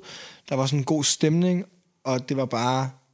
Det var meget sådan en hel oplevelse for mig at være til den koncert. Det var meget smukt. Og så tror jeg, ud over det, så kan jeg meget tydeligt huske en oplevelse, hvor jeg havde været til en gymnasiefest i 1. eller 2G, og så var der, det var, øh, og så skulle jeg til Dub Academy i Ungarn bagefter. Øhm, og hele den der oplevelse med at være til den der gymnasiefest, som virkelig ikke sagde mig særlig meget på rigtig mange planer. Altså jeg følte mig lidt som sådan en alien til den der fest. Og så tage øh, fra, hele, fra St. Anne ud til Nordvest, som er en rimelig lang tur igennem byen, med øh, alt, hvad der nu hører sig til øh, af fulde mennesker og alt det der. Øh, og så bare allerede kunne høre bassen 200 meter væk fra ungdomshuset, og bare det kom tættere og tættere på, og så ind til det her arrangement med en tungere, dybere bas, end jeg nogensinde har hørt før, og et meget ensidigt fokus på øh, consciousness i musikken. Det var en meget stor oplevelse for mig på det tidspunkt. Altså, det var virkelig sådan en mind-blowing oplevelse mm. af, hvor, ja, og af, hvor dybt det kan være, det der med at, at have altså, ja, soundsystem-kultur. Ved du, hvem der spillede det? Jamen, det har jo, øh, det var en, øh, det var et, var det Rootsteppers, eller det var et, det var et svensk sound, og, og så Unity, Unity. Hi-Fi. Ja, var det ikke uh, tre? Var det ikke sådan en, med, hvor der var stillet tre Jeg kan ikke huske, om der var to eller tre sounds, ja, der men var, det var helt der var klart... nogle forskellige gode der var dances nogle, i øh, Double ja. Academy. Jeg husker det som om, at det var et svensk sound, og så, øh, mm. og så Unity Hi-Fi. Ja. Men jeg husker samme, samme dance der. Det var en dyb vibration. Det var en meget dyb version, ja. ja. Det var også noget, ja, det ved jeg ikke, hvad det var, men det var sådan noget 9-10. Ja, præcis. Så det var en stor oplevelse, og, må man sige. øh, og for en ung mand. Ja, mm. det er meget sådan definerende, fordi det var jo den der oplevelse af, at man står lidt uden for noget, og så finder man ligesom på samme aften det, man har lyst til at være en del af. Det, det var bare en meget, øh, husker jeg meget tydeligt. Lige før der hørte vi en øh, vokaltrio, Viceroys øh, med Love is the Key. Nu skal vi øh, høre en anden vokaltrio. Øh, Adam, vi skal til dit andet nummer, og du har valgt øh, Israel Vibration. Ja. Ja. Ja, Time Has Come. Hvorfor skal vi høre det nummer? Jamen, det er igen fordi, at øh, jeg føler, at det er sådan et øh, godt symbolsk øh, nummer, en, en virkelig god tune, som er meget... Øh, jeg kan godt lide, at den er meget, den hviler meget i den sejr over øh, ondskaben, som øh, øh, det er bare, der time has come. Så det, så det er, der er ikke nogen problemer, fordi, øh, ja, og så på samme måde også, at øh, hele, hele teksten er på mange måder en, øh, en bøn, så det er meget på samme måde, som jeg selv tænker mine tekster. Øh, så det er ligesom øh, det her med, at, at musikken ikke bare er numre i sådan en normal populær forstand, at det ligesom er en catchy nummer, men det rent faktisk er en, øh, en dialog mellem I and I, mellem Jah og Rastafari, inde i I and I. Øh, og så er der igen, at der bliver forbundet nogle mystiske ting, der bliver forbundet nogle politiske ting med nogle mystiske ting, giver os kærlighed, giver os repatriation. Øh, så, så derfor er det godt, en god tune, synes jeg, lige at trække frem her. Vi skal høre den. Det er Israel Vibration, Ja Time Has Come. Whoa, whoa, whoa, whoa, yeah.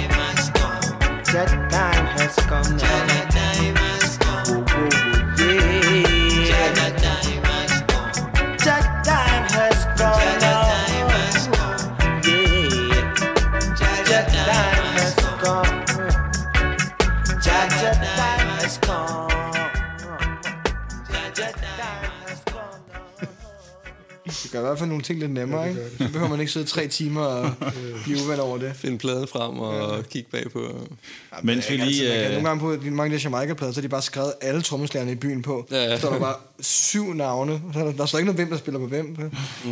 Lars, Lars han sidder lige og, og googler, hvem der spiller trommer på det her nummer. Øh, der er blevet foreslået Sly og Horsemouth, og, og det tror vi ikke rigtigt på, Lars. Så det må du altså lige finde ud af, hvem der spiller trommer. Jamen, jeg er lige ved at finde ud af det. Det går lige et øjeblik. Ja, det er fint. Det her nummer kan jo faktisk lidt af det samme som det første nummer, du valgte. Øh, igen, det er, det er noget med spiritualiteten i det, og det er noget med ånden i det, og viben i det også. Mm, 100 procent. Og, og det her med, at, at, at det ligesom er en... Det er, et, øh, det er jo en, det, der er en afsender, som er brødrene fra Ace of Vibration. Der er en afsender til lytteren, og så er der er også en, de er også afsender til en, til en bøn til Jar på samme måde. Og som vi taler om tidligere, så hænger det sammen. Det hele hænger sammen. Så, så det, det er der, det bliver til mystisk musik. Og musik, som er vibrationer, som er fysiske vibrationer, som kan være lavet med åndelig, åndelig kraft. Ikke? At øh, det er der, at det begynder at rykke for mig. Det er, når, det er, når, der er, når, der, når det stemmer overens mellem de fysiske vibrationer, hvor vi snakker bas, og vi snakker toner, og vi snakker stemmer, og så de ord, og så den, den ånd, den øh, ånd, der bliver, der bliver ført gennem, gennem de vibrationer. Så kan det rykke. Så kan Og det rykke, rykke ved ting. Og, og så har de tre jo bare en, øh, en ret øh, særpræget historie med, som jeg kender den i hvert fald, at de mødte hinanden på et, et børnehjem for polioramte børn. Mm. Præcis. Øhm, og og øh, ja, udviklede sig derfra til at blive den her øh, vokaltrio. Mm. Er der noget, er der, er der bid, Lars? Jeg sidder stadigvæk og leder. Jeg kan ikke rigtig finde det nogen steder, hvem der spiller trommer. Man kan, man Jeg kan prøver. stadigvæk nå at gætte derude, inden, øh, inden Lars Man finder frem til. gætte, inden jeg finder frem til. Der går en times tid eller så har jeg fundet det. Men hvornår er albumet? Det var fra 78? Fra 78, ja. Ja. Øhm, så lad os kigge øh, lidt frem i tiden. Jeg kunne nemlig godt tænke mig at høre, hvad jeres holdning er til dancehall. Altså dancehall-musikken. Det er dancehall, det er jo det er et vidt begreb, ikke? Altså, fordi det betyder, det betyder bare dansehal, og det er vel et udtryk for øh, noget af det, som jeg faktisk rigtig godt kan lide ved amerikansk musik, at der altid har været en meget direkte forbindelse mellem dem, der spiller musik, og dem, der laver musik, og dem, der bruger musikken. Altså, det har altid været, at du gik i studiet, lavede en tune, tog den med ud i din dancehall, og så kigger du på, kan folk lide det eller ej, hvad er responsen, og så tog du den tilbage og satte den fem beats op i tempo, og dagen efter så kører det, ikke? Der er ligesom hele, den her, det er hele tiden den her øh, synergi mellem produceren og dansegulvet. Øhm, og det har jeg som sådan intet problem med overhovedet. Øh, og man kan sige dancehall som... Altså hvis man snakker om dancehall også som det her med, at, at musikken er meget... Øh, bliver brugt meget ja, til at... Altså som, som gå i byen musik, og man kan danse til den og sådan noget, har jeg som sådan heller ikke noget imod. Men jeg tror da ikke, at der er nogen tvivl om, at det, der har øh, tændt mig meget, også fra en tidlig alder, det er det her med, hvordan kan man kombinere det med at spille musik, som øh, får en umiddelbar fysisk respons i mennesker, og som kan få dansehandlen til at boble, samtidig med, at der så er den her dimension af noget åndeligt, noget politisk, noget, noget som jeg mener er godt for folk at høre, altså nogle gode budskaber. Kan dancehall det? Øh, det kan det jo, det kommer an på, hvad ordlyden er. Altså, det, er jo det, der er, det er jo det, der er så...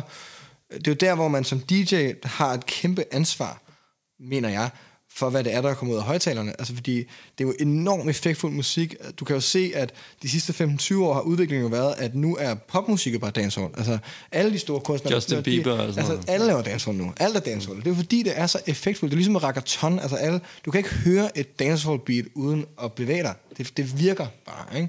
Og det har de jo fundet ud af for lang tid siden og i, øh, altså i branchen, ikke? Og det betyder jo, at det er lidt, lige pludselig lidt abstrakt, altså på den måde bliver det lidt, man kan næsten måske snakke om dancehall lidt som en kultur, ligesom Roots Culture er en kultur. Mm. Øh, altså det er jo, Der var også en hel tradition omkring, hvordan danser man Præcis, i, præcis, i det, vi kalder dancehall, og at, hvordan, dan- at øh, dancehall, at du kan den rigtige uh, dodgy wine, eller... Præcis, og at- hvordan det- juggler man musikken, og, og, og starter at lave syge pull-ups hele Ja. tiden, og hurtige ny tune, og alt det der. Ikke? Ja. Så meget sådan hype-baseret. Men hvis dit spørgsmål er, om man kan ligesom have en fest, hvor masse mennesker danser men at der, og drikker og har det vildt, samtidig med, at der er en eller anden øh, øh, god øh, vibration i musikken, og der kommer nogle gode ting ud af højtalerne, så tror jeg, ja, det tror jeg godt, man kan.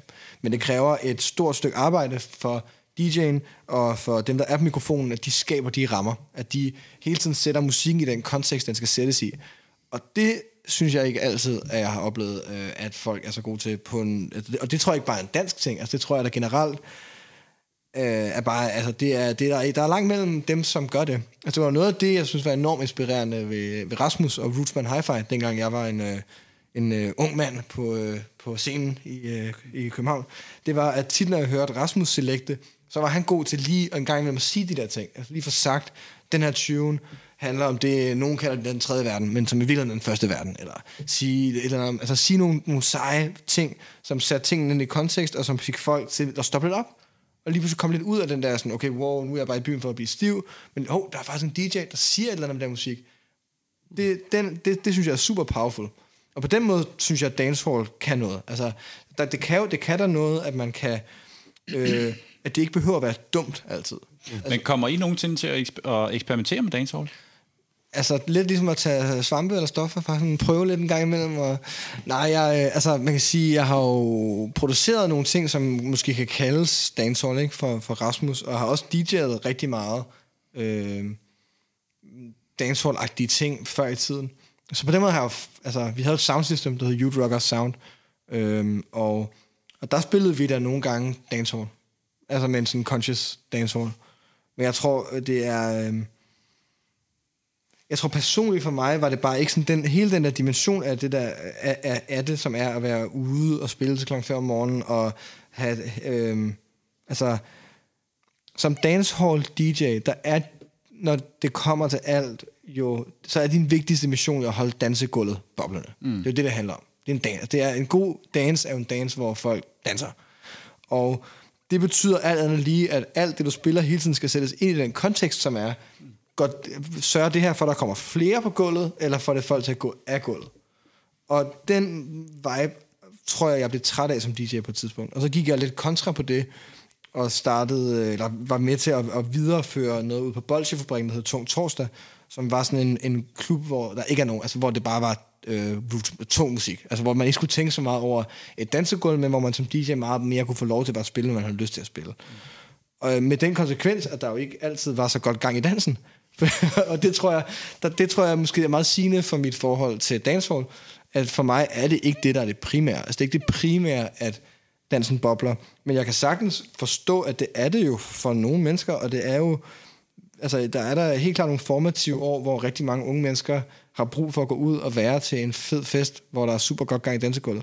Og der vil jeg så bare håbe på, at de DJ's, der spiller på Crazy Daisy, tænker rigtig meget over, hvad der kommer ud af højtalerne, når de spiller musik, ikke? Det er også ligesom, vi, vi kommer også lidt tilbage til det der med musikkultur generelt, og musikkultur i Danmark også generelt, øh, med at, øh, at hvor at dancehallmusik i sin populære nu, nut, nutidige form, der, der, der er det meget det der med øh, afbrækket fra den hårde arbejdsuge. Ikke? Så du har din arbejdsuge, så kommer weekenden, så skal du altså drikke, og du skal fyre den af, og så skal du danse, og så skal du bare høre nogle tunes, der gerne må gå lidt hurtigt, og så øh, fest hele natten, gå hjem, og så er du klar til at gå på arbejde på mandag. Øh, hvor at det, som vi måske prøver at komme med, det er nærmest det modsatte. Og det er det, der nogle gange har været det der clash, mm. som vi har oplevet, ikke? at folk gider ikke stå og blive mindet om øh, problemerne i verden og løsningerne på de problemer deres lørdag aften eller deres, deres fredag aften. Øh, de vil faktisk bare de vil gerne have en pause fra det pres og de problemer, og, og, og de, de vil i hvert fald ikke høre om Gud. nej, nej, nej. så, så, det skal være nu, lidt nu, fordøjeligt. Nu, nu, nu, nu generaliserer Nej, nej, men det er der, det er der lidt det, der er udfordringen. Det, altså, og det er jo der, at, hvor man... Altså, at, at, at det nærmest no, det, det øh, står for nogle helt forskellige ting, ikke? Mm. Øh, hvor at, at øh, det er jo det, jeg synes er synd, det er det der med, at i stedet for, at folk de dealer med deres problemer, mm. at, at så, så, så, så er det den der flugt. Ja. Det er jo det, jeg, jeg synes, det er synd, hvis musikken bliver brugt. Jeg siger ikke, at alle bruger det på den måde. Jeg synes, Men det er synd, når den gør. Jeg kunne da godt forestille mig, altså hvis der nu var en artist, som var øh, rigtig dygtig og god at arbejde med, og også gad skrive nogle tekster, der var fede, så kunne jeg sagtens forestille mig at producere dancehall-musik til den artist. Mm. Altså det er ikke, fordi jeg ikke kan lide det, og jeg har jo været meget, altså især der, som lidt yngre, meget fascineret af, af det, der sker, når sådan en dans, den virkelig bobler. Altså den der følelse af, at du har så mange mennesker, der bevæger sig i sådan, altså, ikke i takt til musikken, det er forkert at sige, men der er ligesom bare den der, det, det er jo en bølge på en eller anden måde, ikke? Altså, og det, det er meget, meget fascinerende, synes jeg. Altså, det, det kan være en ret vild oplevelse at være en del af sådan en fest, hvor det virkelig bare bobler. Og det kan godt i sig selv, selvom så den 20. vi spiller måske ikke er så fedt, der kan jeg godt forstå, hvordan det i sig selv kan være en meget berusende oplevelse. Og i mellemtiden så fandt jeg lige ud af, at man spillede trommer på, Ja. på den der Israel Vibration. Havde nogen af os ret? Der er tre forskellige trommeslager Ja, på det- den plade der. Den ene hedder Calvin McKenzie, den anden hedder Max Edwards, og den sidste, som vi alle sammen kender, Sly Dunbar. Så var det... Det var nok slide. Det var tror nok jeg, det er Sly Sly, der spillede der. Ja, det tror jeg. Okay. Jeg troede også, Carlton Barrett spillede på det album. Ikke lige på det, gør nummer der, på, men, Det gør han på det næste album, de laver, den der hedder Unconquered People. Der er det Carlton, der spiller trommer. men har Carlton nogensinde spillet fire på gulvet? Ja, det har han selvfølgelig, Exit og så Jammin. Men har han nogensinde spillet andet end et one drop? Det ved jeg sgu ikke. Det er Det sjældent. må, det må vi tjekke. Øhm, jeres produktioner, det lyder jo ikke som noget andet dansk produceret reggae, jeg har i hvert fald hørt fra de sidste 10-15 år. Øhm, har I bevidst gået efter den her meget analog og øh, autentiske lyd? Øhm, ja, det kan man måske godt sige på den måde, men jeg tror hellere, en meget nem måde at se det på er, at der er ikke rigtig nogen i Danmark, der de sidste 10-15 år har lavet 100% håndspillet øh, reggae-musik. Altså det er, der, det er der ikke nogen, der har gjort. Der er måske nogen, der har gjort det på den måde, så de indspillede lavkage, øh, som man kalder det. Altså først nogle trommer og nogle bass, og, og så ligesom bygget det op på den måde. Men sådan øh, deciderede produktioner, hvor alle indspiller deres roller samtidigt, det kender jeg ikke så meget. Det er selvfølgelig det, man gjorde i gamle dage. Jeg tror også, øh, altså, øh, den gode Ole Brockmann og hele Slow Down og det der, de har sikkert også helt klart gjort det på den måde. Det er der mange, der har gjort gennem tiderne. Men det er ikke den, den måde, man har lavet musik på de sidste 10-15 år. Mm. Det er der, og især ikke i en reggae-kontekst, fordi at det jo er noget lidt nicheagtig musik, så derfor kræver det rigtig meget at have så mange mennesker, der gør deres ting samtidig. Men det, det har lidt været vores vision med for eksempel Guiding Star, at vi skulle ikke rigtig have nogle overdubs, altså noget, vi gør bagefter. Det skal ligesom være en ting, der sker i nuet. Og så har vi så oven i det også den her idé om, vi godt kan lide øh, at arbejde i den analoge verden. Øh, noget af det, som er udover det lyder godt at arbejde analogt, så er det også et rigtig fint workflow, fordi det er rigtig besværligt, og det er rigtig godt, når ting er besværlige. Fordi når ting er besværlige, så sætter det nogle grænser for, hvad man kan, og grænser er rigtig gode, tror jeg, når man laver kunst og laver musik, og når man generelt har ud, udtrykker sig. For eksempel betyder det, at der er jo et begrænset antal minutter på det bånd, du indspiller på, så du kan ikke bare tage 10 takes af et nummer. Du kan måske tage to et nummer, og så skal du forholde dig til, om det er godt. Også fordi bånd er ret dyrt, så vi skal finde ud af, skal vi beholde det her, eller skal vi slette det for evigt? Det er noget, vi skal finde ud af lige nu. Og det er noget, jeg har oplevet meget i musikproduktion, at man kan nemt komme til at indspille syv versioner af alle sine numre, og så udskyder man den vigtige beslutning, som er, hvad er det egentlig godt? Altså, at fungerer det her? Til, den udskyder man bare, og så får man måske aldrig rigtig snakket om det, og så bliver det aldrig rigtig til noget. Eller man får valgt det forkerte take, fordi man ikke kan finde rundt i de der otte takes, man har lavet. Så det korte og lange er, at det er ikke fordi, det er en bevidst strategi, vi gerne vil lyde anderledes. Men i kraft af, at vi har truffet nogle måske lidt dogmatiske valg omkring, hvordan vi gerne vil have, det skal være, så bliver det meget anderledes, fordi det er sådan lidt, det er, meget, det er ikke den måde, de andre laver deres musik på. Øh, når I indspiller, øh, når I så er nået frem til det der sted, I gerne vil være, og hvordan det skal lyde, er det så, laver I så i one take, eller... Det er det, vi, ja, det, er det, vi prøver på. Ja, ja. ja. Og det er sådan lidt det samme, eller I vil gerne prøve at... At det, I laver i studiet, vi, det skal også lyde sådan, når I spiller live, ikke? Er det ikke Præcis, sådan, det, I præcis. går efter? Ja. Det er, det, ja, det, er ja. det, der er målet. Ja. Også det der også er med, med one, altså nu sidder vi her og snakker om roots reggae musik, og det, jeg synes, der er rigtig meget roots, hvor der er rigtig gode eksempler på det her med, at en god vibe betyder ikke nødvendigvis perfekt musik.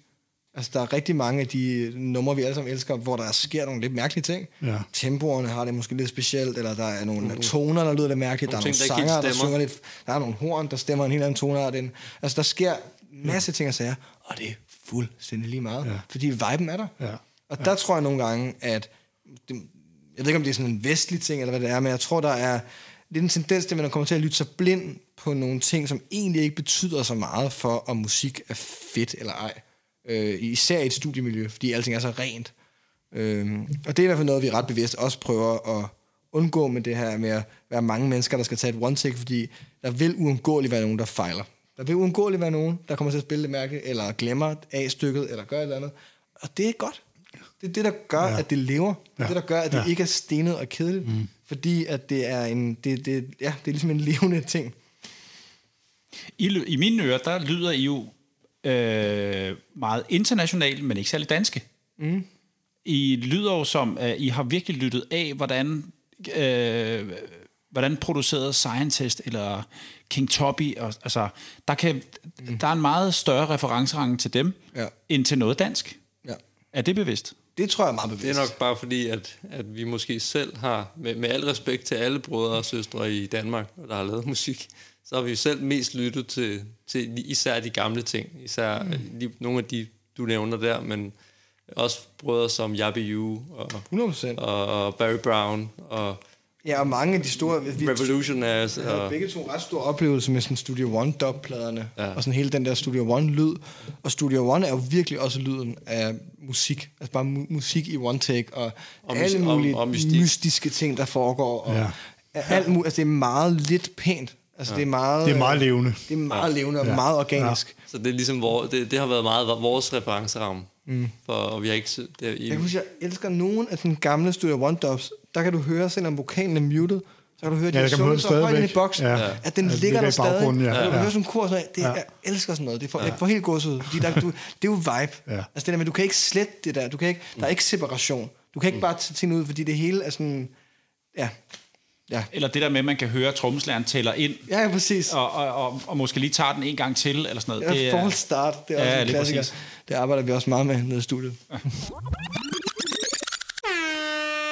Morten, dit næste nummer.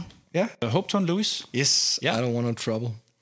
I don't want to trouble. Why? Uh, why? Uh, Why hvor, hvorfor skal vi høre det nu? one? Det Jamen, var det- ikke sgu ja.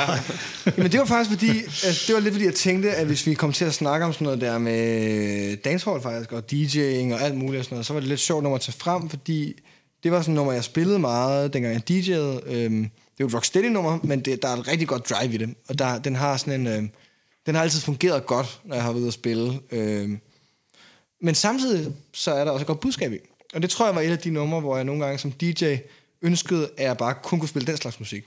Altså nogle gange så har jeg måske stået og spillet øh, en masse sådan lidt mere lovers-agtige ting og alt muligt. Så har jeg sat den der på, og den har bare virket rigtig godt, fordi den er meget sådan, hvad skal man sige, jeg ved ikke, man kan kalde den militant næsten, men den har virkelig sådan et, sådan et, et meget defineret groove, og den vil fremad, og så har den jo bare det her grundlæggende budskab af, at der skal ikke være nogen problemer, der skal bare være enhed i verden. Vi skal bare være søde og rare ved hinanden, og så skal der ikke være mere ligesom, pis. Den er meget sådan... Det kan da for helvede heller ikke være så svært. Nej, men lige præcis, den, er, den, er, det, den har, og det synes jeg er bare var et, et rigtig godt budskab, og var meget sådan et, jeg kan bare huske, at jeg har stået flere gange DJ'et den og tænkt, hvorfor er alle sange ikke bare sådan der? Altså, hvorfor kan, jeg ikke, hvorfor kan alle de budskaber i de sange, jeg spiller, ikke bare være nogenlunde det der? Øhm, ja, så det synes jeg bare var et meget sjovt nummer at tage med. Hope Ton Lewis, I don't want trouble.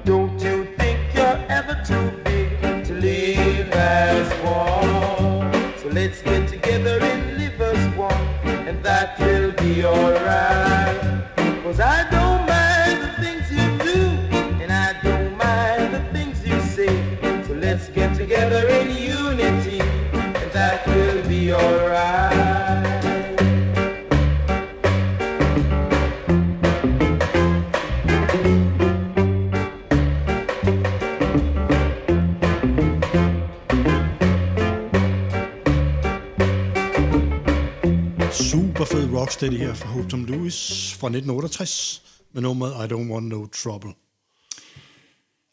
Nu øh, kunne jeg egentlig godt tænke mig at høre lidt om, hvad jeres musikalske fremtidsplaner er. Yes. What brings the future? Der er ma- mange gode planer. Som sagt, så øh, er det jo rigtig, går det godt med den her etablering af Guiding Star. Og vi er i fuld gang med at arbejde på vores øh, første fuldlængde LP. Øh, der kommer også nogle singler ret snart, tror jeg. Og så kommer der forhåbentlig inden alt for længe en fuldlængde long play vinylplade med Guiding Star. Så er der en ny endurance-plade på vej. Og øh, vi har haft nogle ret nogle rigtig gode, store sessions, hvor vi har altså, prøvet at optage Night Binky-inspireret musik. Og det er en lidt mystisk ting jo, fordi som vi har snakket om, så er det, det er ikke bare sådan der, hvor du kan sige 1, 3, 4, og så kører vi. Altså det er mere en session, hvor vi prøver at samle en masse øh, brødre og søstre, og prøver ligesom at øh, snakke sammen, og så prøver at indspille noget musik på et tidspunkt. Og vi skal være ret mange mennesker også, før at det rigtig kan have en fuld lyd. Vi skal gerne være 10, 12, 14 mennesker, mm. før der rigtig kommer den her fuldness i lyden. Mm. Så det er også et ongoing projekt, men der kommer på et tidspunkt øh, en udgivelse med det. Øhm, og så er der også, som vi kom lidt ind på før, en masse øh, uudgivede produktioner, som nok på et eller andet tidspunkt kommer til at se dagens lys. Blandt andet et efterhånden 8 år gammelt udgivet øh, Steppers hit med Endurance på vokaler. Er, er det noget, der bliver udgivet digitalt, eller også øh, på vinyl? Jeg tænker, at vi skal i gang med nogle fysiske udgivelser. På Livity? Ja, på Liberty, tror jeg. Og så kan man måske tilføje, at uh, Guiding Star har en del uh, shows senere på året. Ja, vi har, det er rigtigt, vi skal ud og spille koncerter, hvis vi får lov til det. Det vi håber har, vi. Der har været, der har været nogle udsættelser allerede. Det er jo det, de øh, men, godt kan lide at gøre lige i øjeblik- øjeblikket. Bare udsætte det hele. Øh, Men øh, april, hvis det bliver sådan noget, så skal vi ud og spille i april. Hvis ikke det gør, så skal vi ud og spille til maj. Hvis ikke det gør, så skal vi spille til juni. Vi har lidt... Øh, vi havde jo egentlig legnet ret fin festivalsommer op sidste år, som så blev skudt til næste sommer, som så...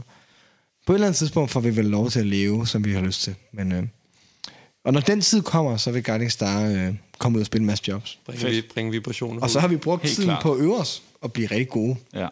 Så. ja Der er øh, virkelig noget at glæde sig til. ja. jeg hørte, øh, jeg ved ikke, hvor jeg så det henne, men jeg hørte, at en af Guiding Stars tunes blev spillet på et øh, Steppers Sound. Yes. Øh, jeg kan ikke huske, hvad det var. Sha- Shaka måske? Ja, Shaka, jeg tror ikke, jeg ved, om Shaka har spillet, men der er den, der hedder King Shiloh, som er et ret Shiloh? stort uh, sound. Ja. sound. De uh, spiller den her Upful Melody en gang imellem. Det gør Blackboard Yes. Jungle i Frankrig også. Uh, Det er da ret... Øh, det er meget fedt. Det er en stor anerkendelse, ikke? stor Det er det. det er, og det er jo igen det her med, ja, det er en stor anerkendelse, det er super fedt, men det, er noget af det, det er jeg allermest glad for ved det, det er jo, at det føles som, at man betaler lidt tilbage til den der kultur, man har fået så meget af. Altså det er jo det, der er det smukke ved det, synes jeg, det her med, at man... Fordi, nu snakker vi lidt om dancehall før og sådan noget. Og øh, noget af det, jeg elsker... Altså, for mig så er meget sådan den perfekte øh, dansehalsoplevelse, det er jo faktisk de der store soundsystemarrangementer. For eksempel øh, ja, Shiloh, eller nogle af de her store sounds, der har rigtig store, rigtig gode anlæg, og kan spille 1000-2000 mennesker op, men med god musik.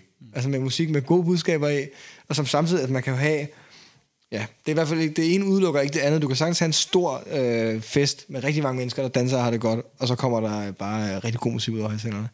Øh, og det synes jeg, den, den scene generelt, South System scenen, det er nok noget der kommer tættest på sådan det, jeg godt kunne tænke mig ligesom at arbejde med på mange måder, i forhold til, hvordan det er at være til sådan en fest. Og derfor er det rigtig rart, at, at nogle af de sounds vælger at spille noget af det musik, vi laver, fordi så føler man, der er den der synergi, som man har lyst til at skabe. Og det håber jeg der bare, der kommer endnu mere af. Mm. Helt klart. Øhm, hvis vi lige prøver at vende blikket mod Danmark, dansk ja. reggae, så er jeg meget nysgerrig på at høre, hvad, hvordan I ser øh, lad os sige dansk reggae de sidste 10 år. Mm. Øh, hvordan ser den danske reggae-scene i den Altså de sidste Periode. 10 år, det er 11, det er lige præcis øh, der omkring bølgen, ikke? Mm. Jo, det er vel lige efter Big Stock, ikke? Jo, vi snakker efter Big Stock, lidt præg øh, Klubben Raske og sådan noget. Ja. Altså det var lidt spændende tid, fordi det jo lige pl- pludselig bliver meget mainstream. Øhm, Men, Men- ikke, men ikke øh, den, den, Nej. den del af, af det, som vi øh, står for. jeg, jeg har det meget dobbelt med alt det der, fordi jeg, altså jeg var jo kapelmester for Raske Penge og klubben, og vi røg, vi turnerede rigtig meget fra 12 til 16-agtigt. I røg, Vi røg, vi røg og turnerede. I røg øh, Øh, nej, men jeg mener, vi røg ligesom igennem den der... Øh, øh, jeg ved ikke, hvad jeg skal kalde det. Ja, når jeg tænker retrospektivt på det, så vil jeg ønske, at vi på en eller anden måde kunne have gjort det mere for at udbrede noget af det, som jeg elsker ved kulturen. Fordi det blev meget bare et band på en scene, og ikke så meget øh, den he- helhedsoplevelsen. Altså, ja, hvis jeg helt selv havde kunne vælge, og det var også noget, jeg tror, jeg har foreslået på gang, men som blev skudt ned på grund af diverse praktikaliteter og omkostningsting, øh, ting, så synes jeg jo, at vi skulle have taget vores eget soundsystem med, vores egen kok med, vores egne DJ's, vores egne, det hele med, og så kørt en dans, altså lavet dancehall, altså kørt fra klokken 6 om aftenen til klokken 6 om morgenen, så er det øh, dancehall. Altså for, så, for, jeg mener, så er der ligesom, så har man helhedsoplevelsen, så har du booket DJ's før, du har øh, måske et ekstra band med, du har en DJ bagefter, der ligesom kører dansen bagefter, du har, du har helt, hele, og det er jo, fordi det er jo meget det, og det vi snakker om det der Dub Academy, altså det er jo den der helhedsoplevelse af at være til sådan en fest, som var det, som gjorde, jeg i hvert fald forelskede mig i scenen. Øh, og der føler jeg måske, at det vi så kom ud og præsentere, og med al jer respekt for Rasmus og Christian, jeg synes, de, har, de gjorde det rigtig godt, og jeg tror, vi, folk var meget glade for de koncerter, vi spillede. Det var ikke, fordi der var utilfredshed med koncerterne overhovedet, men det var bare meget normalt. Det var en meget normal koncert, og der var ikke den der sådan... Det var svært ligesom at, at kunne give et billede af, sådan, hvad... Det var svært at lave den type fest i de rammer, det er at stå på et regionalt spillested i Viborg og spille kl. 21.00. Og det tror jeg er en af grundene til, at selvom der var den massive eksponering, der var, så havde det ikke nødvendigvis den effekt, man måske kunne have ønsket sig eller håbet, altså i forhold til, at der kom en masse nyt blod ind på scenen. Fordi jeg er ikke sikker på, at... Jeg tror på en eller anden måde, tror jeg, at folk har oplevet det meget som en normal popkoncert. Mere end som en, en, en reggae-oplevelse. Det skulle jeg næsten, eller det skulle jeg faktisk lige til at spørge dig om, om du har en oplevelse af, at øh, om folk vidste, at I faktisk spillede reggae. Vi prøvede jo lidt at gøre opmærksom på det, på det men, men jeg tror godt, man kunne have gjort meget mere for at gøre det. Og igen, men så, altså, det er også igen vigtigt at sige, altså jeg har jo ikke, det var jo ligesom Rasmus og Christian, som var frontpersoner, og som kørte det der show. Øh, og jeg har måske haft min egen lille personlige agenda omkring at pushe noget, noget roots og culture og sådan noget, men, men det hele bliver nødt til at være inde i den kontekst, at folk har jo ikke købt en billet for at se Morten McCoy's Roots and Culture Show. Det er jo ligesom øh, folk, der har hørt faktisk Kondi på 3 og synes, det er rigtig fedt, og de skal ud og have en god aften. Ikke? Mm. Og det bliver man også på en eller anden måde nødt til at respektere, og det forstår jeg også 100%. Så det er jo, det er jo bare en svær balance, det der med, hvordan bruger man en platform, som er opstået på den måde, altså at folk har hørt en sang om, at det er fedt at ryge drikke faktisk kondi, øh, til at promovere en, en ting, som er altså noget, I forstår godt, hvad jeg mener, ikke? Det er noget meget andet, end det, man Ja. i virkeligheden Ja, ja, ja. måske har lyst til ligesom Ja. at, at få dem til at, få, til at, at præsentere, og hvordan kringler man ligesom den. Nå, så, men så kunne man jo også spørge, vidste øh, Big Stocks publikum, at det var reggae, de spillede? Det tror jeg heller ikke nødvendigvis, det gjorde, men, men, men det er jo ikke en... Øh, ja, så... Men, øh, I virkeligheden synes jeg, det er interessant at det her med, at der har måske aldrig nogensinde været så meget eksponering, som der har været de sidste 15 år. Altså, der er måske aldrig så mange mennesker, der virkelig har hørt dansk reggae i radioen, og så er blevet eksponeret for det. Men jeg har ikke en op... Altså, da vi kom frem i 2005-2006, der følte jeg lidt, at vi var på en bølge af nogle unge folk, som begyndte at interessere sig for det her. Det kan sagtens være, at Big Stock havde noget med det at gøre. Øhm, men jeg føl, føler ikke helt, at der er kommet den samme tilsvarende bølge de sidste 10-15 år. Altså, jeg har ikke den der oplevelse af, at der er en helt ny generation, der står klar til at tage over. Det er jo også fordi, en ting er, ligesom du nævnte før, Jørgen, at, at der er så mange, øh, der er så stor variation inden for det, vi kan kalde reggae, så jeg føl, personligt føler jeg, at det, som jeg personligt øh, står for, at det er ikke særlig repræsenteret i Danmark, og har ikke været det de seneste 10 år, og har næsten aldrig været det særlig meget. Mm.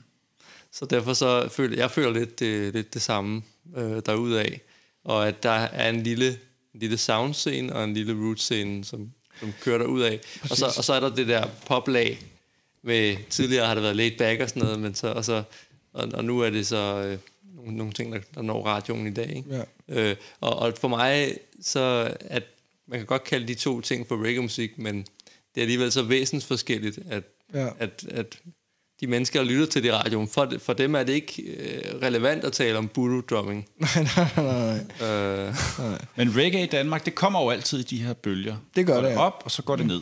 Mm. Hvad med fremtiden? Hvad med de næste 10 år? Jeg synes, noget, der er meget positivt, er, at der de sidste 10 års tid er kommet nogle lidt, flere, altså lidt mere det der soundsystem-kultur. Der er kommet nogle flere mm. folk, som, som, som fokuserer på, at øh, det skal være lidt mere en helhedsoplevelse at gå ud og høre musik, og gå ud og høre reggae-musik. Mm. Øhm, så det håber jeg, der bare der kommer meget mere af. Dr. Mansa, Der Mansa gør et rigtig godt stykke arbejde. Altså, der, der, jeg synes, der, Kanan og alle, præcis, hele omkring Bolsjefabrik Bolsjen og- og, Ja, de altså, der, der. Det er meget den der stepper-scene, ikke? Ja, det er meget sådan stepperscenen, Ja, ja. ja, de, der, der, der sker helt klart nogle ting. Og så er der jo lidt et måske vakuum efter, at mange af dem, som kørte meget den soundscene, som var populær i for 10 år siden, er blevet gamle og har fået børn nu. Ikke? Altså, der er ikke, det er jo ikke meget, man hører til Wolfman Hi-Fi og Firehouse og Universal og hele den der. Altså, de er, de er jo... Øh, Kan, Det det- kan man håbe lidt, der kommer den samme bølge? Det er det, der, som det, er det, der er de spændende. var med Altså. i, altså hvor, Måske. hvor der var så mange sounds, og der var så meget publikum til... Ja. Ja. Altså, der var så mange mennesker, hver gang de spillede. Og, Jeg tror, og vi havde den altså- der øh, café nede på, på Jagtvej, der hed Ja, Saxon, Saxon. som lukkede i 2007, Ja, så det er jo snart 14 år siden. Ja. ikke?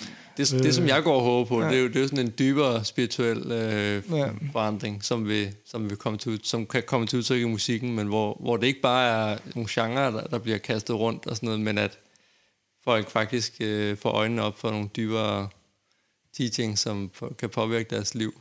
Ja. Øh, Og det, det vil jeg håbe sker i Danmark og, og globalt. 100%.